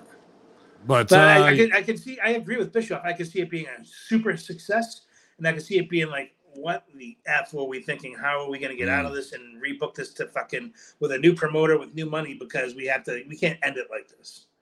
I'd go with Ari Emanuel from Endeavor and try of and do course. something specific. You know what if I he mean? was on board with it, absolutely. He couldn't go with anybody different because he'd bring in MMA guys, WWE guys, and make it into a big pay per view. Yeah, but I'd make it something completely different that stands alone of the Goldberg, uh, you know, shine. Not that it's under WWE or brought to you by AEW. How about how about the rematch from WrestleMania 20, where it was Goldberg versus Lesnar with Steve Austin as the referee? They can redo that one because that was a fucking stinker. Bro- Brock's Brock's a fucking independent contractor paid by performance. Austin's only has a Legends deal, can do what else he wants. And you he could you, you you could. That's what I'm saying. You could get that done. You could get put that, that done. match to bed once and for all. do you really fucking say, you know, not fuck Jerusalem, or you do it as a part of a CIA op as well, and you go, well, who's paying the most, bro? They they Dubai just paid or Saudis paid Yeah, a well, golf a the only golfer reason to do it four hundred million dollars, four hundred Right. million, bro. Uh, The only reason to do the show is to make your last Crazy bit of money. scratch in the biz, right? So to do it for less than you could get is asinine. And the Right. backwards reason that we're doing this to begin with, we're doing this to cash out. We're putting all our chips on on this thing, and we're we're getting out. So you go with the highest bidder. Yeah. Yeah, or, or or have it all contained in your own, and then sell that to them as a bought show for X amount of hundreds of millions yeah. of dollars, right? Two hundred fifty million bucks. Yep. Yep. And uh, you don't think Jerusalem wouldn't pay it, and they don't think Right. Dubai and those We'll fuckers wouldn't pay the it. Iron Dome. points, points to the level out the night tonight. Oh shit! If you don't And get I that, would- just put that in Yahoo and see what comes up. Yeah, I would actually bring in Muhammad Hassan and or myself actually to do the. job. I don't want to take the jackhammer Muhammad. Oh, take it. the yeah, yeah, I'll take the spear and I'm good, bro. Yeah, no, no kick to the You face. know? Uh, Ask Bret Hart how that felt. yeah. oh shit, man! But uh, it feels good today. Yeah, an hour and forty-five minutes goes by Oh, yeah. like that when you know it's hot talk with the Strizz and them 2CW Briz all doing it. Uh, how we how we do, man? Uh, talking that real shit on HMG on the Friday locker room, which you guys are the most premium subscribers at ChannelAttitude.com to get the inside booking. Some great punch ups today, some great creative ideas all the way around for just uh, to help the biz for everybody, man. Uh, more than anything, so. It's what we Uh, do. We're here to save the business. and they'll only get 10% value out of anything. That's right. Hey, can, can I can I drop the big news now? Yeah, please do. All right. Well, I'm I'm, I'm planning on being on the Friday locker room as much as I can this summer. we Yeah, know that. Awesome. You we you know have you and I have talked about that. So fuck you, Hartman. You're on the Monday locker room now. But anyway, uh, we, brother, we're getting the band back together. Me and the Wednesday locker room boys, D. Andrew Bello and Billy Ray Valentine. We're doing a summer of WLR, where Wednesday locker room is really? We're going to be hitting Wednesdays all summer long. We're going to start recording next Tuesday night. And uh, we're going to be doing a shout out show for all of our old time listeners. So come next week, uh, some on, on Tuesday, somewhere around you know noon Eastern Standard Time. I'm going to throw out the link like I used to do, like the tweet. If you want to have a shout out, brother, we're going to have you on the show and we'll we'll shout everybody out and we're going to get the guys back together for a summer of some fun, talk about wrestling. Even Bello's been watching WWE to catch up and wants to be a part of it. So we're all going to be chit chatting all summer long to give everybody a little bit of something Man. extra to help get through the summer and bring us out to your pool party, do whatever you want. Well, we're going to have some fun this summer. Huge, huge breaking news here, man. The re- the Wednesday locker room coming back.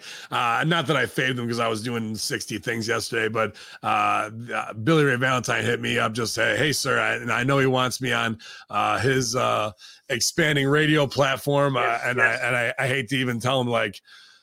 I don't know. I don't know what I'm doing most days. like, I, I have a clue with my life changing, and I definitely would love to be there to help out in Infinite Fringe and Radio USA expansions. But uh, the the big news of the day, no, none of those stories. The Wednesday locker room returning to HMG, man. I couldn't be happier to to run tell that. So somebody Yep. stooge that off, God damn it! And That's right. In the in the uh, Hameen Media discussion group and coast to coast on True. Butter and Toast with True. Twitter. So yeah, and you'll be able to find it on hackerhameen.podbean.com, like just like you used Yep. to, and it'll be up there. It'll plus be on a bunch of other feeds that we'll let you guys know exactly where you can find. Pretty much wherever you can get a podcast, you'll be able to get the Wednesday locker room. But I'm always the hackerhameen.podbean.com Wow. guy Hameen, I- HameenMedia.podbean.com. Oh, okay. I- I- Hacker Hameen got it got fucking killed during burnt during during during the what you get for culling. Yeah, yeah. mind. Well, uh, yeah. Sorry, Fuck that guys. First Amendment. But anyway, yeah, it's going to be a great summer. We're going to have a lot of fun, and we want to get all of our listeners back and bring a friend along. Let's, let's Oh, yeah. the downloads we can get. I want to get to a point with the, with the Wednesday locker room where we can do a live show somewhere and actually draw people to come to the venue to watch us have a locker Yeah. room. Well, I'm hoping I'm hoping if the, these two uh, morons accept the fight for uh, WrestleMania 40 Stevie Mania, we could put it together and have uh, an entire HMG Russo brand K100 Wow, that would be uh, Cafe. De Rene Summit all day all And it's together, in man. Philly, so it's in the Northeast where all the boys, a lot of the boys Yeah. are. I mean, Bello is in, uh, you know, New Jersey. BRB is in the Bronx, and I'm, I'm flying up to Philly anyway for WrestleMania weekend anyway, so I'll, we'll be in the area.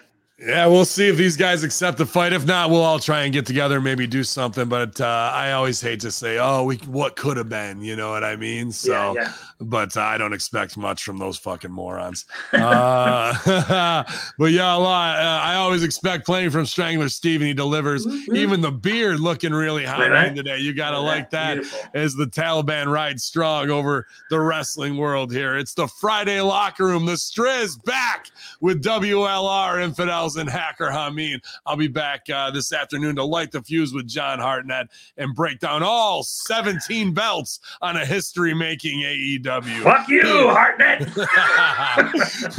Here on Hameen Media. Group. Group. Channelattitude.com. YOLO. Ding dong.